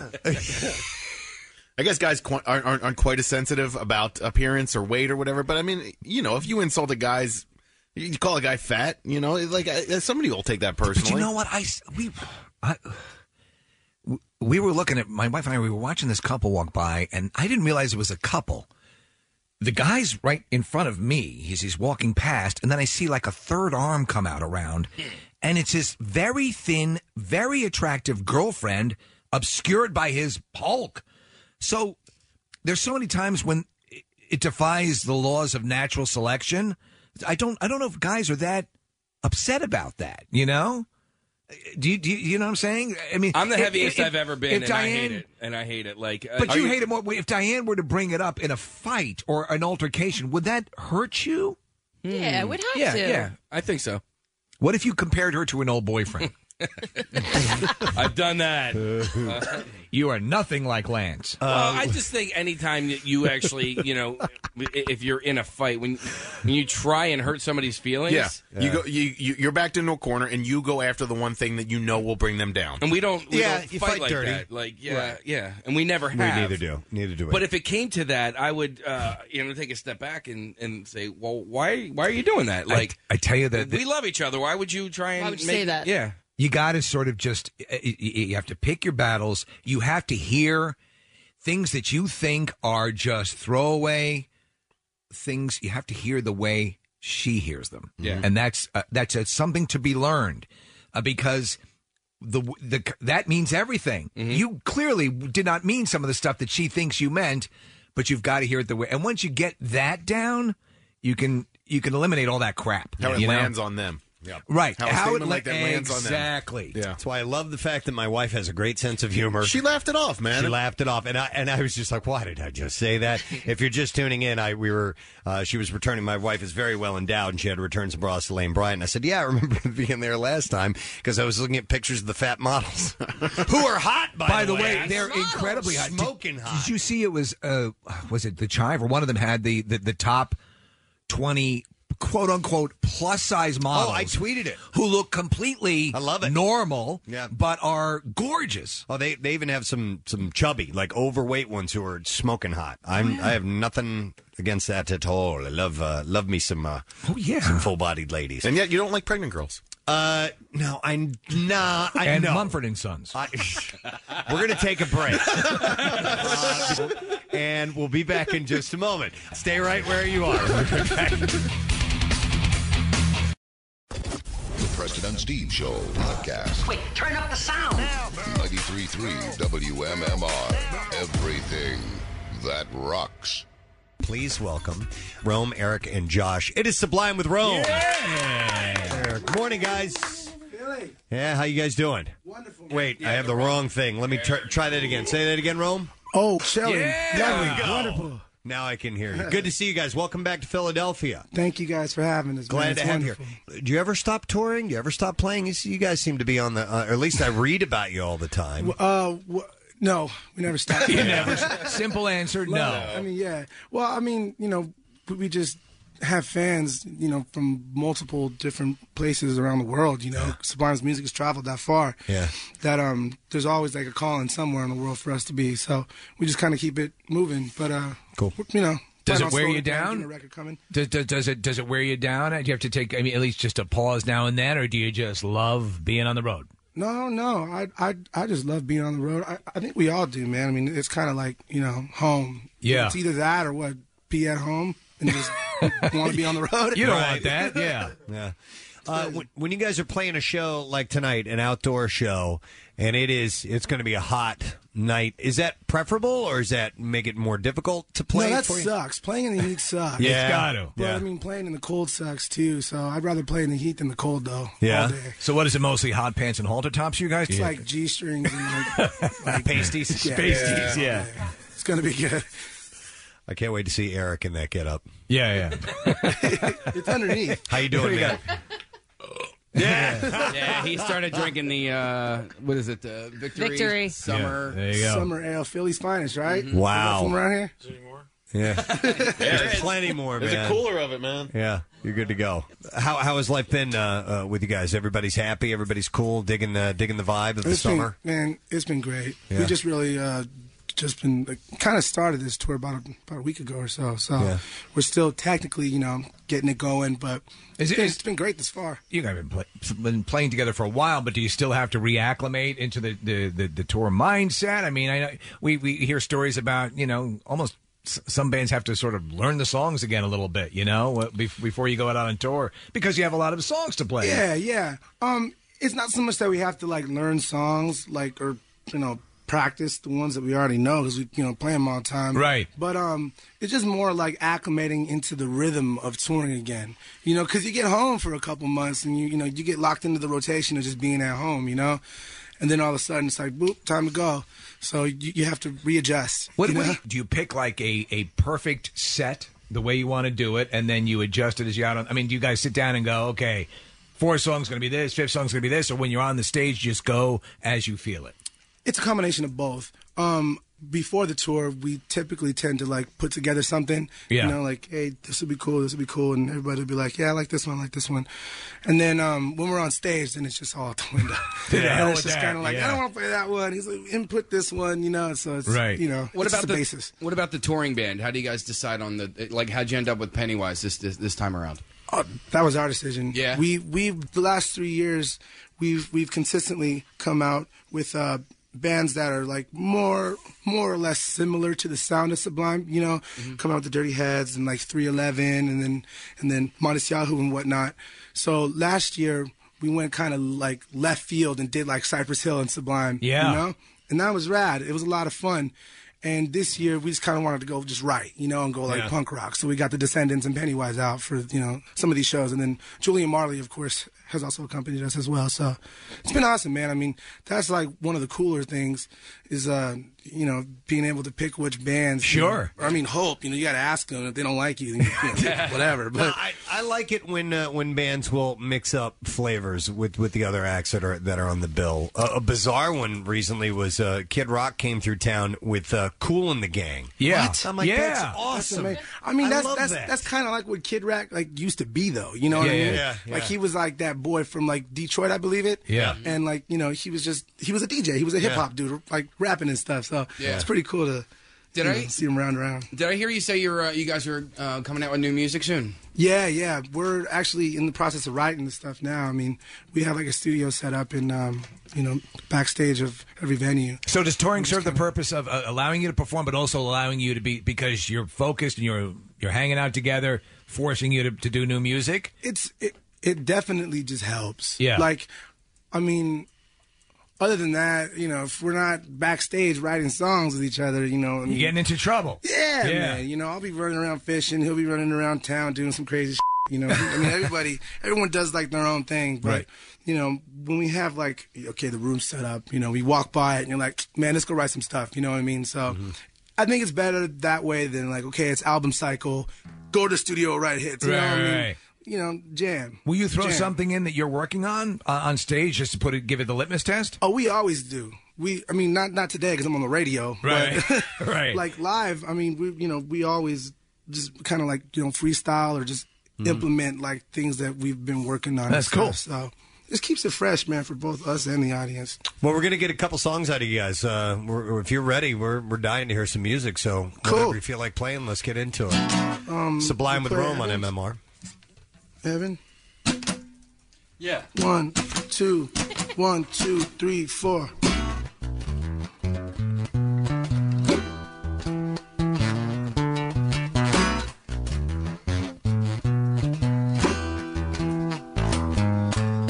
Out my window, cool and bright.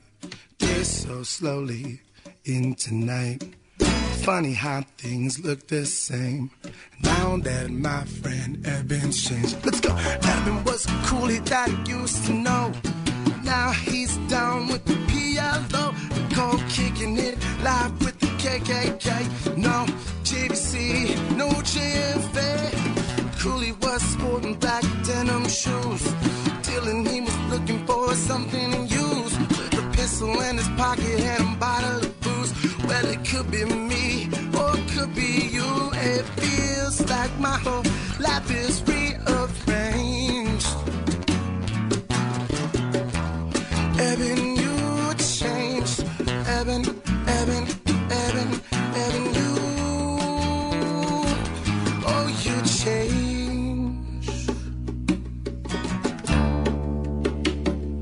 Oh, you changed. How you changed. I gave you a hard time. and Didn't want to say. Got in jail just the very next day. Oh, it's plain to see my friend Evan is a Nazi.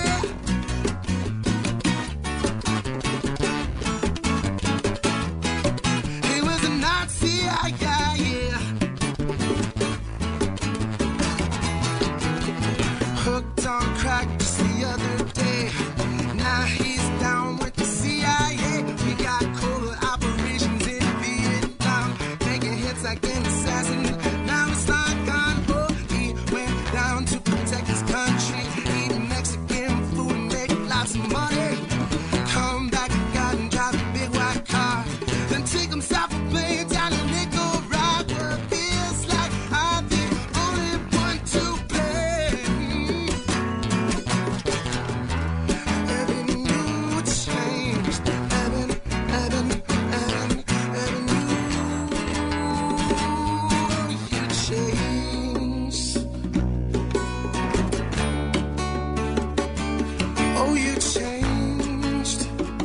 Oh, how you changed. And I gave you a hard time and didn't want to say you got out of jail just the very next day. Oh, it's plain to see my friend Evan is a Nazi.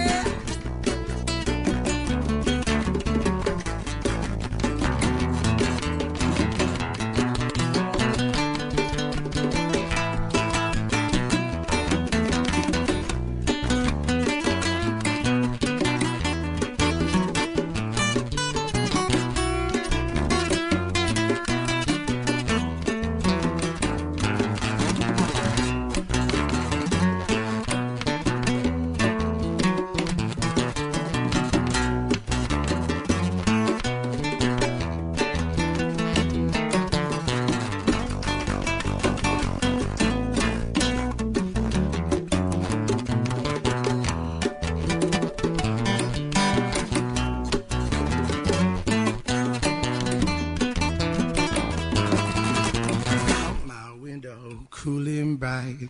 Pass so slowly into night. Funny how things look the same. Now that my friend Eben changed. Let's go.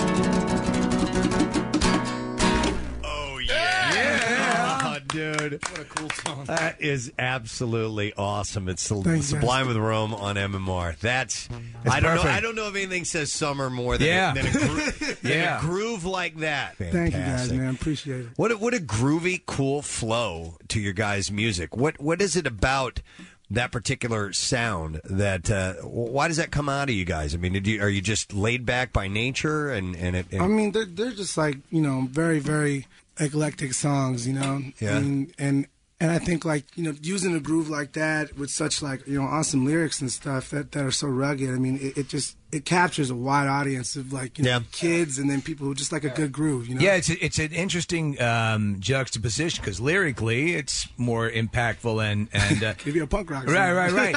yeah, and it's sandwiched with this very melodic, as Preston said, very summery feel to Yeah. it, and it, it works. You know, dude's crazy, man. That's a crazy song. Yeah, Eric, that, that that bass sounds awesome. By the way, is that is that the one you use on stage? Nope. Nope. Radio, I think. That's a Rich Turner uh, Renaissance. It's, it's got a very cool sound to it. Why do I sound like I'm in a cave right now? Because we Yes, brought you up Eric's mic 'cause Because he's it's a reggae far away dub from the mic. show. Blah, blah. that just happened out of nowhere.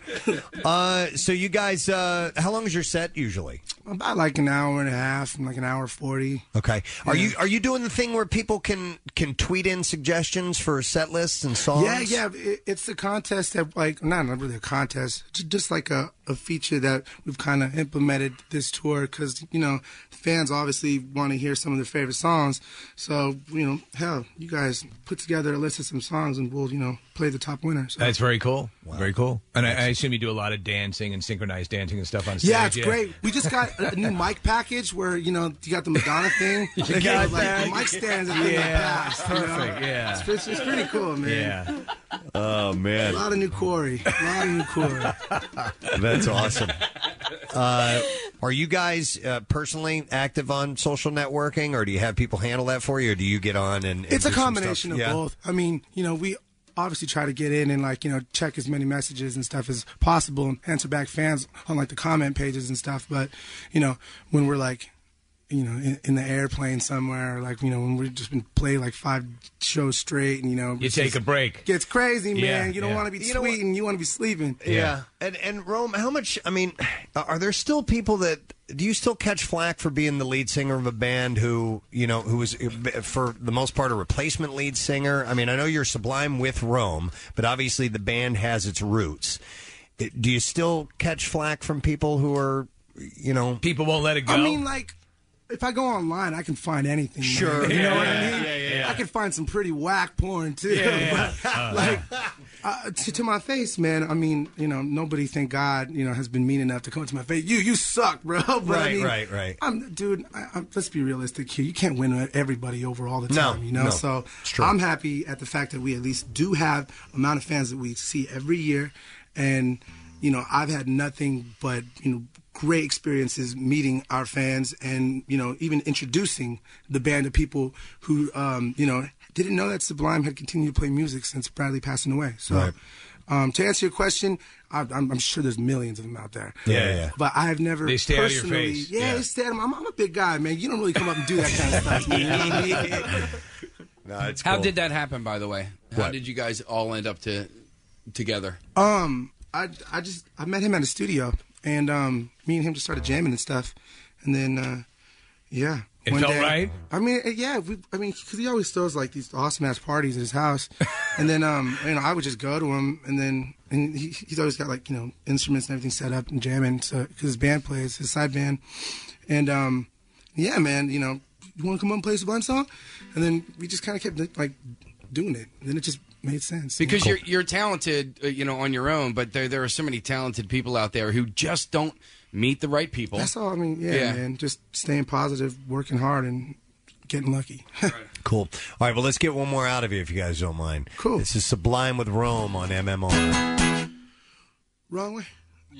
And he's 12 years old, and too much will be a whore. Nobody ever told her it's the wrong way.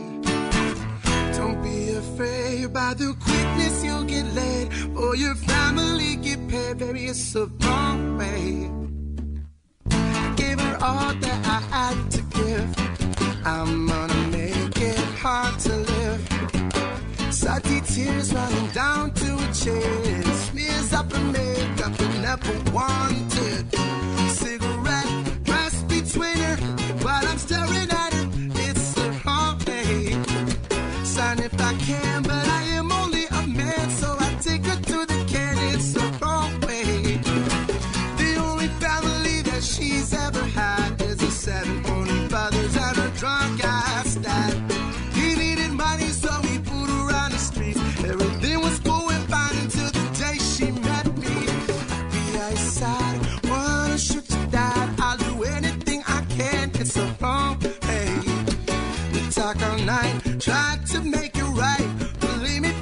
tight, it was so unpaid. So run away if you wanna stay. Cause I ain't here to make ya own love. It's up to you what you really wanna do. Spend some time in Philadelphia. Oh, dubstep. Ba ba ba ba ba ba ba. Ba ba ba ba ba. Yeah.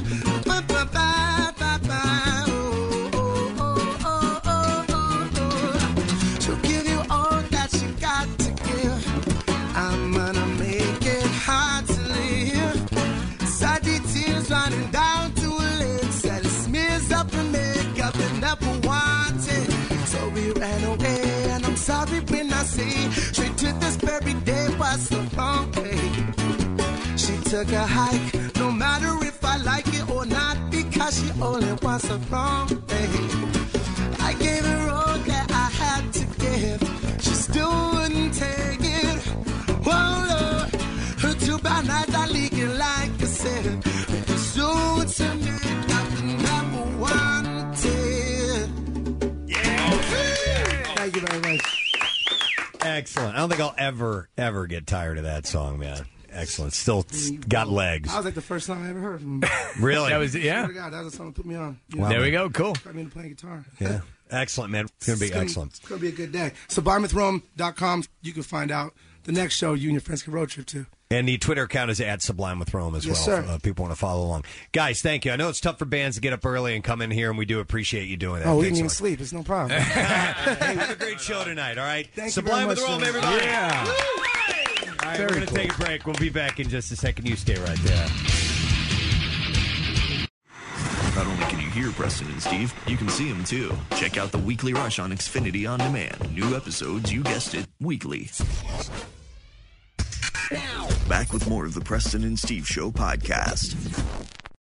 WMMR presents Preston and Steve's Bizarre, File. Two men dressed as Batman and Captain America ran into a burning building to save a cat in West Virginia on Saturday. Yeah! John Buckland and Troy Markham were dressed in a costume, in costume, I'm sorry, for a children and veterans event. And during the event, some veterans noticed smoke coming from a house. Buckland, a former firefighter, noticed a house was burning by the color of the smoke. He had Markham throw a rock through a window in the house.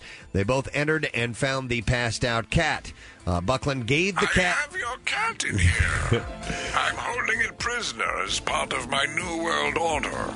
And Buckland actually gave the cat mouth to mouth, and the cat promptly came around and hissed at him. Superheroes they are, Preston. Uh, no one was at home at the time of the fire. Medics at the scene had Buckland remove his Batman mask so they could make sure he was okay. You got to imagine that stuff was incredibly flammable. But uh, Buckland made all the children who saw promise not to reveal who Batman really is. Man, that's a good mask. Yeah, yeah, we're looking at a video of him. It's it's a pretty cool costume. You know what? It's it's wild. If you were doing an appearance, just dressed up as a superhero, Yeah. and something happened, wouldn't you? You bet be your ass. compelled to jump into action. Yeah. I mean, Even Absolutely. if you could do it or not, you better. You'd have to, try, right? Yeah. Yeah. You would. You better. I do just it. kinda stood there. Yeah, if- if Batman comes walking out with a cook cat, sorry. Yeah.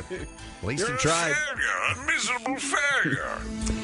Uh, let's see here. A British party bus driver was fined $688 for an extra passenger that wound up uh, to be a blow up doll. uh, Bash Ali said that he was driving the Mercedes minibus when he was pulled over and cited for having one more passenger than legally allowed. And it was a blow up doll? Yeah, Ali explains that the ninth passenger was actually a blow up doll. He pleaded guilty because he couldn't afford a lawyer. The prosecutor, Paul Scott, said police were confident the bus was occupied by nine humans when it was pulled over. A feral pig has gone on the rampage at the De Grey River Rest Area in Western Australia. wow. Stealing three six packs of beer and drinking it all before starting an altercation with a bystanding cow.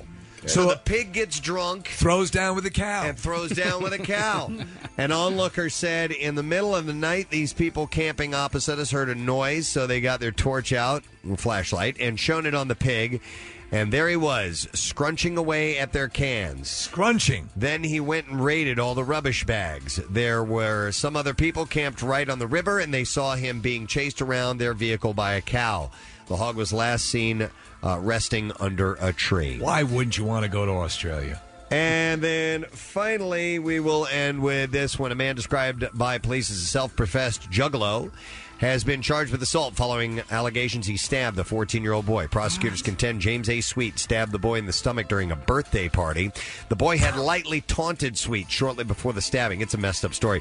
Detectives say the 14 year old was feeding a campfire at a party when Sweet criticized the boy's fire. The boy told Sweet the fire would be bigger if he tossed him into it. It was a joke. Yeah. And that prompted an angry response from Sweet. Having attended the party to impress the parents of a young woman related to the boy, Sweet drank a Maybe beer. if I stab him. I think I'll get some trim if I stab this kid. Sweet drank a beer and smoked some marijuana before approaching the teen again. Sweet told the boy that he should not mess with a juggalo. And then, this is a witty remark, the boy said, You mean those guys that wear makeup? and that was a bit much for him. the kid- Uh, he was outraged. Sweet went to his backpack, drew a knife, and stabbed the boy in the side of the chest. Uh, he then uh, fled the area. The boy was rushed to a medical center. He remained hospitalized for four days. He had a lacerated liver. Man. That can kill you. Yeah. Uh, he was arrested four days after the attack and remains jailed on two hundred fifty thousand dollars bail. It's been my experience that even though they look like clowns, they're sad clowns. And that is what I have in the bizarre file for you. We are going to take a break. We'll be back in just a moment. Stay right there. Everything that rocks includes cool MMR swag you can wear. Rock, rock, rock, rock, MMR Rock Shop. Get your MMR gear at the online store. Rock, rock, MMR Rock Shop. Tees and tops and a whole lot more. Rock, rock, MMR Rock Shop. Hoodies and hats for dudes and chicks. Mugs and masks that make great gifts. Rock, rock, rock, rock, MMR Rock Shop. Get your hands on some awesome merch at MMR's Rock Shop. Rock, rock, MMR Rock Shop. Get shopping at WMMR.com now. Rock, rock, MMR Rock Shop. All the merch that rocks. The trash business is a gold mine. 93.3 WMMR with Preston and Steve's Hollywood Trash. What is going on today, Steve? Well, Court Stodden saying that since her split from actor Doug Hutchinson, she feels like a little girl. Stodden says her therapist was able to explain the sensation by pointing out that she's a little girl. Alanis Morissette's Jagged Little Pill is coming to Broadway as a full-blown musical set to open next year.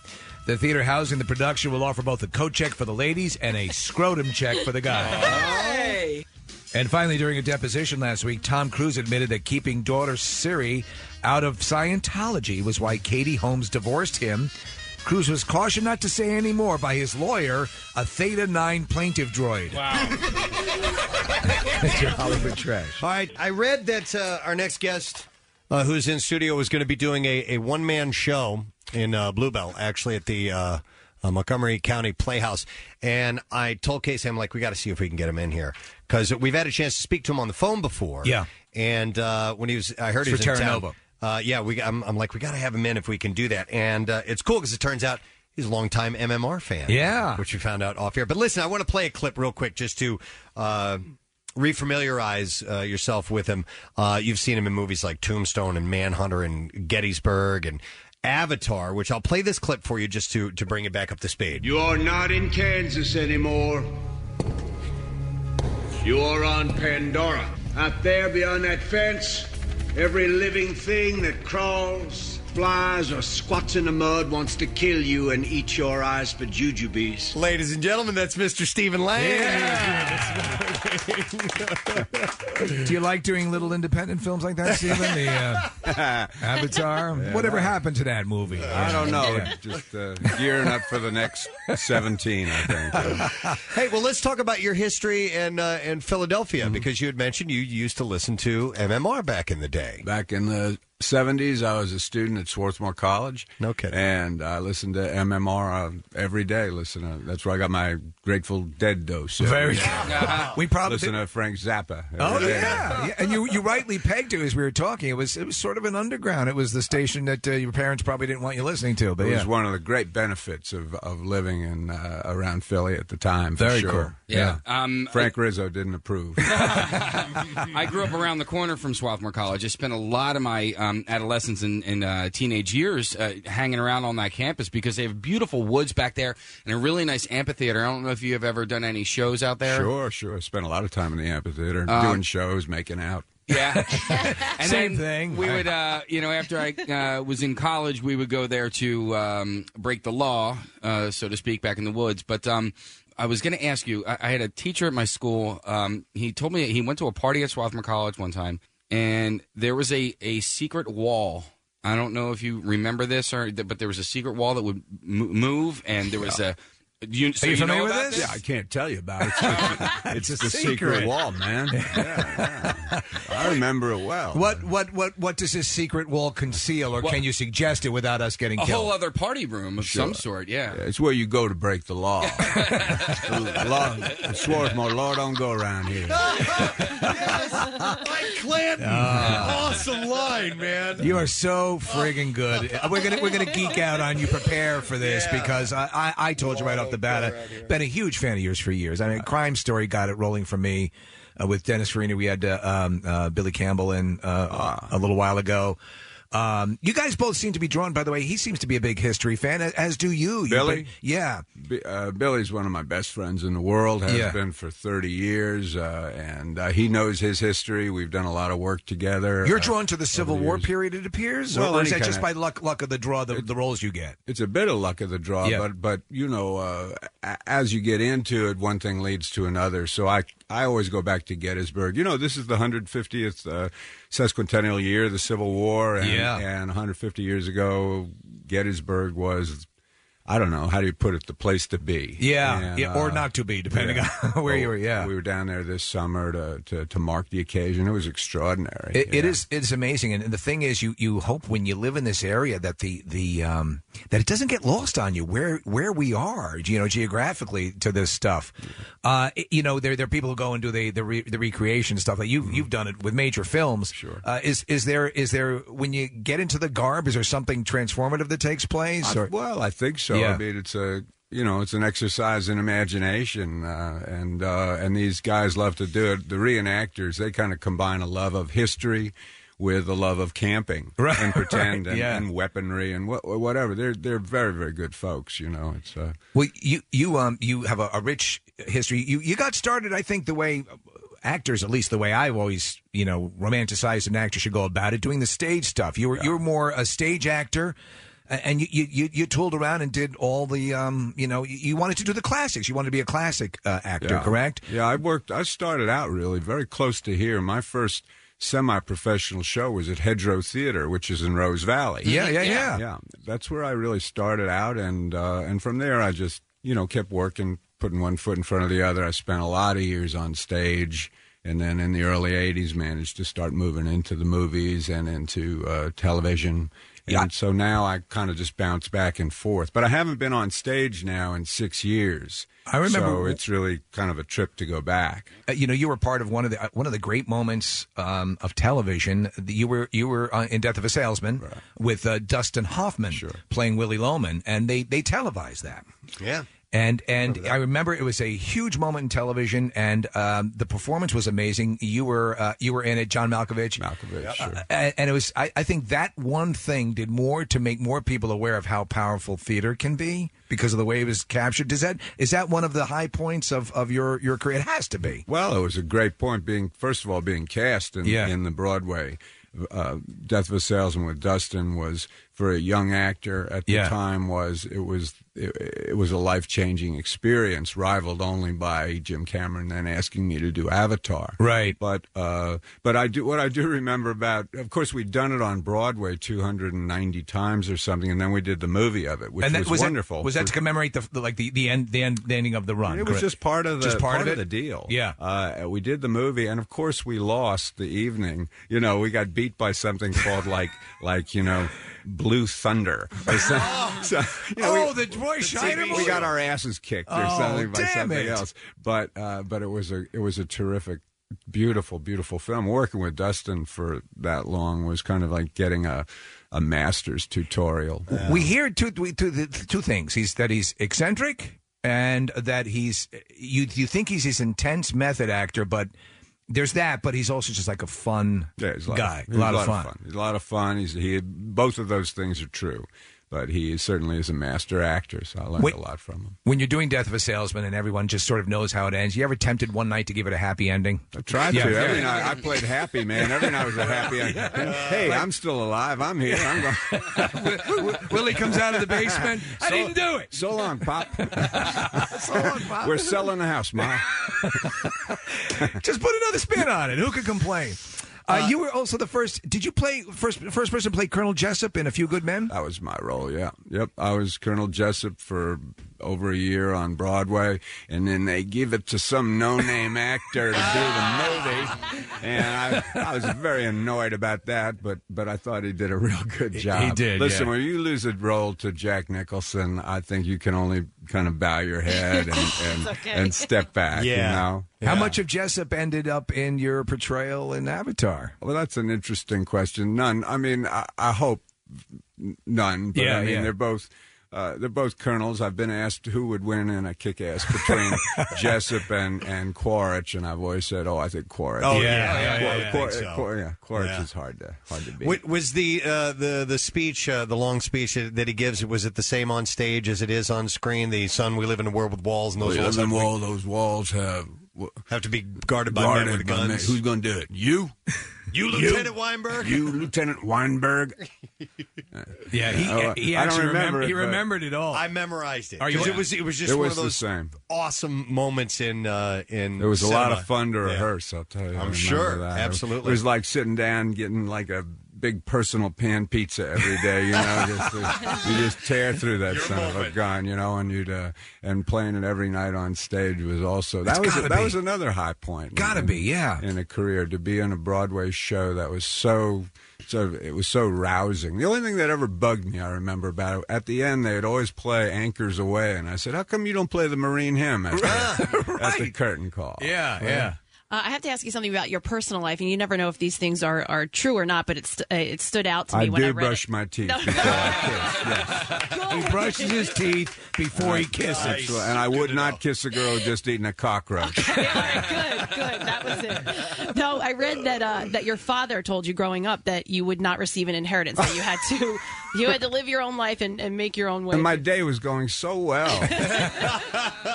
Your father was quite a philanthropist. My father still is. My Yeah. dad still. I saw him Yeah. the other day. He's ninety five, and 95. he's uh, he's a great guy. He's a great f- pal and inspiration. He's taken care of a lot of people over the years. He's a good example. Uh, and uh, anything I've ever needed, if I've ever been short.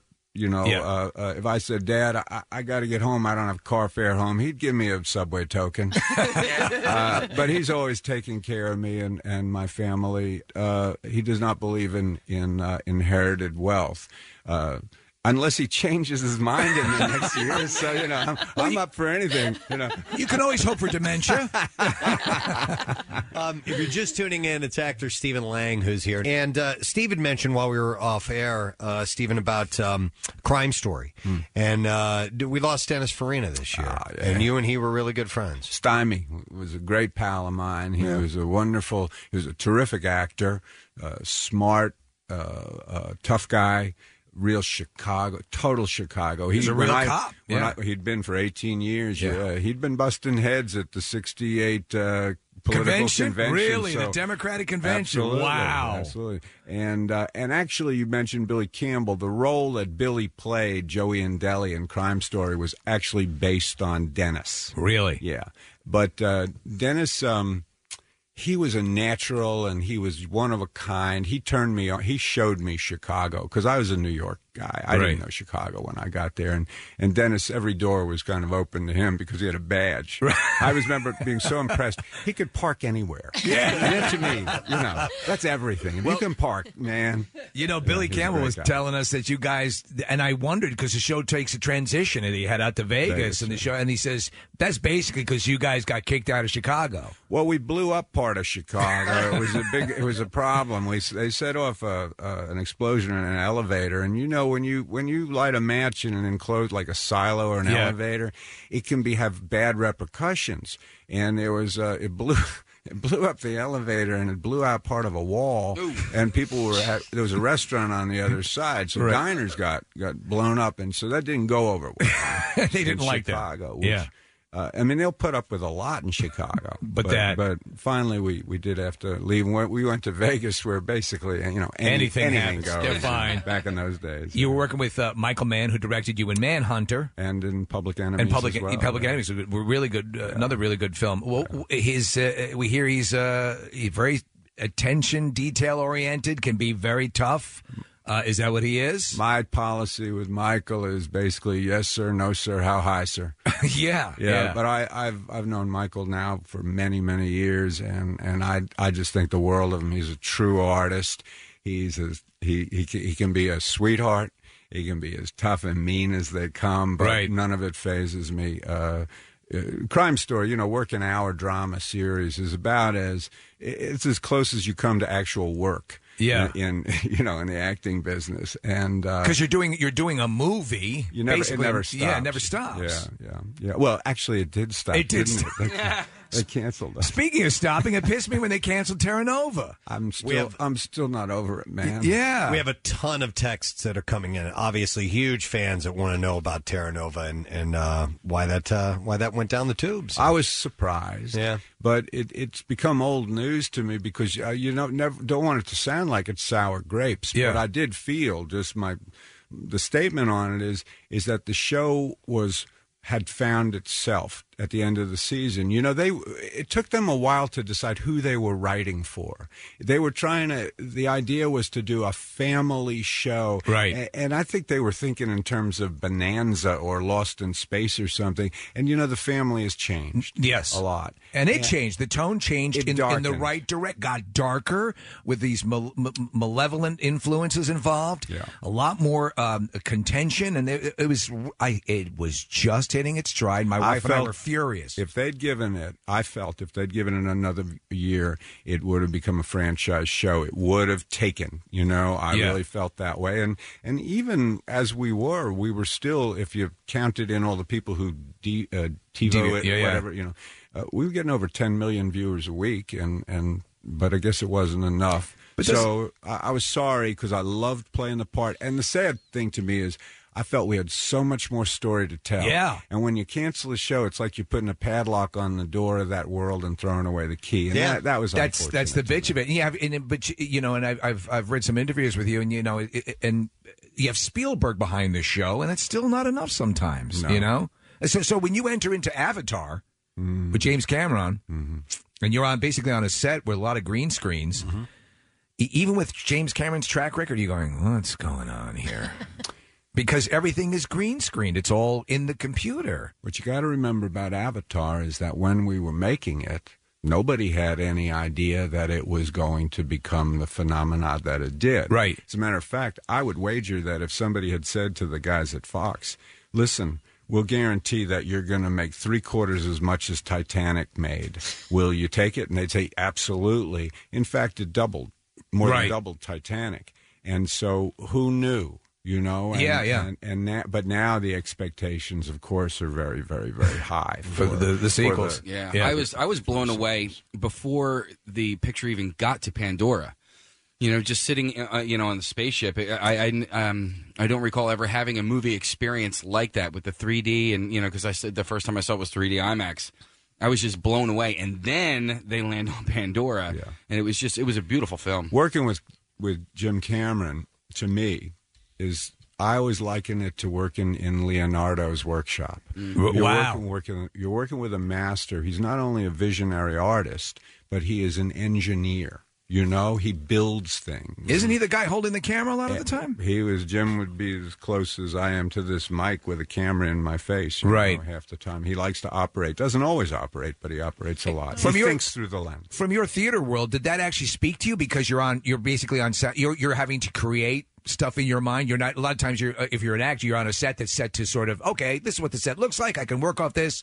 Yeah, nothing to work off. Of. Yeah, you create it in your mind, you discuss it, but then the, the, the tough stuff is deciding where that damn creature is, Right. Because and then the, and you got a guy who's putting an X on the thing, and Cameron's going, "It's not over there, it's over there," and I'm going, "Actually, I think it's over there." You know? And the whole thing gets kind of stupid after That's a while. gonna get so confusing, though. Just you know what I mean? I mean, for him to say no, it's it's you know a little to the left or a little to the right, like that's that's pretty difficult. Well, it's particularly confusing for a man with my limited. You know, He's Da Vinci. for I see Christ's there were sake. certain He's people who Leonardo. took to it like that. I'm Yeah. going, huh? Uh, what about the the um, apparatus that you were in? What that was the amp suit. Yeah, was uh, were you you were in something right? Yes, we have an amp suit. We had we had it in several different incarnations. And so when you see close-ups of me, I'm in the amp suit, which is on a on a big gyro, so it's a bit like a mechanical bull. Mhm. Yeah. And when they eh, that thing would, I, you get more nicks and s- bruises on that thing. The problem with the amp suit is there's only one way in. You got to drop in. And what they did was they put a bicycle seat in. there. Oh, man. So I don't know if you remember. There's one section in the film where I I'm on fire. My Yeah. shoulder's on fire, and I jump in. And people have always said, "That's cool, man. Your shoulder was on fire. Did that hurt?" and I said, "I did- wasn't thinking about the fact I was on fire because when you." Drop into that bicycle seat. There's no way you don't hurt yourself. You're thinking about your balls. I Yeah. don't- no, I was thinking about my balls. and and I was retracting them is what I was doing. Yeah. sucking them in. Man. And, it- and and and I told the designers, I said, listen, if you ever do this again, put in a tractor seat, will you? You know, Yeah, something yeah. flat. Yeah, Right, yeah. For, for Avatar too, obviously. on the on the opposite end of the, of the spectrum as far as uh, uh, uh, filming uh, conditions go. Uh, Gettysburg, Tombstone, movies with horses Ah. and stuff like that, westerns and, and Civil War. That's got to be a fun experience. Getting to play with guns and ride around. You're you pretty? I would imagine you're pretty good on a horse from uh, an experience like this, I right? did, I did a lot of horse work over the years. I haven't been on one. Well, no, I was on this summer in Gettysburg, but uh, yeah, I think that if I had to pick one genre, Western? that they- it would be odors. Yeah, I love westerns. Are you most recognized for Ike Clanton? No, I'm I'm hardly Oh, I was recognized. gonna say- for him because I, you know, he if The you- beard. the beard. That's right. Yeah. oh, he was a tobacco stained, dirty old Right. cur, But I, I guess I Avatar's loved- cleared the. At least Avatar's got to be. And in he did not brush his teeth. So he never brushed. Did you not brush your teeth No, when you were? no, no, no. Yeah. And I didn't have a drink of water in four months either. You were And I- you could t- you can almost smell you on through the screen Thank you, because sir. Ike was just dirty and I, and I think we had you on the phone uh, when we were called in to, to talk about uh, Terranova. It didn't even look like you because he looked like kind of a scrawny guy. You, you had to have been hunched over when you were playing him because you're you know you're a you're a built guy, but I mean it was just it, uh, it was just a reprehensible character. It was that was a f- that was a f- great great fun shoot, but it almost killed all of us. Yeah. it was- Really? it was good when it ended finally. Really? Just done with it. Well, everybody got in, got deep into it. You Yeah, know, We- Hey, when you were um, uh, up for that role, not just that role, but any role, because I've heard people uh, say they had they had to lie about Horse something, riding. horse riding. Like, Yeah. you know, do you ride horses? Right. Yes, I do. You know, even if you've never been on a horse before. yeah. I don't think I lied about that one. I, I, uh, but I would lie. of course. Absolutely, I'll tell you, I can do anything. You know, I can Yeah. drive it. You know, I can operate. You know, heavy, heavy Machines. machines. sure. I'm a pilot. Yeah. Whatever. Yeah. I'll do it. Sure, why Yeah. not? Yes, I've jumped before. Yeah, there's no problem. Uh, well, we're excited you had a chance to come by and say hello. Uh, you know, when I read that you were going to be doing this, I said, "Well, let's let's get him in here because you're one of our favorites." And Ah. and, uh, gla- and didn't was not aware of your your Philadelphia history. Which there you is go, very cool. It's baby. Swarthmore I College. played. I used to play the the Zellerback at the Annenberg Center. Also, you know. Yeah, we always had a saying: "We play Philly. It's chilly in Philly." Yeah. yeah. Thanks so much for your time. We appreciate it. Fellas, thanks so much for having me on. It's great to be back, and good luck, MMR. All right, let's hear it. so much. Stephen Lang, everybody, on the President and Steve Show. We're going to take a break. We'll come back in a moment. We'll be right back. Preston and Steve on 93.3 WMMR.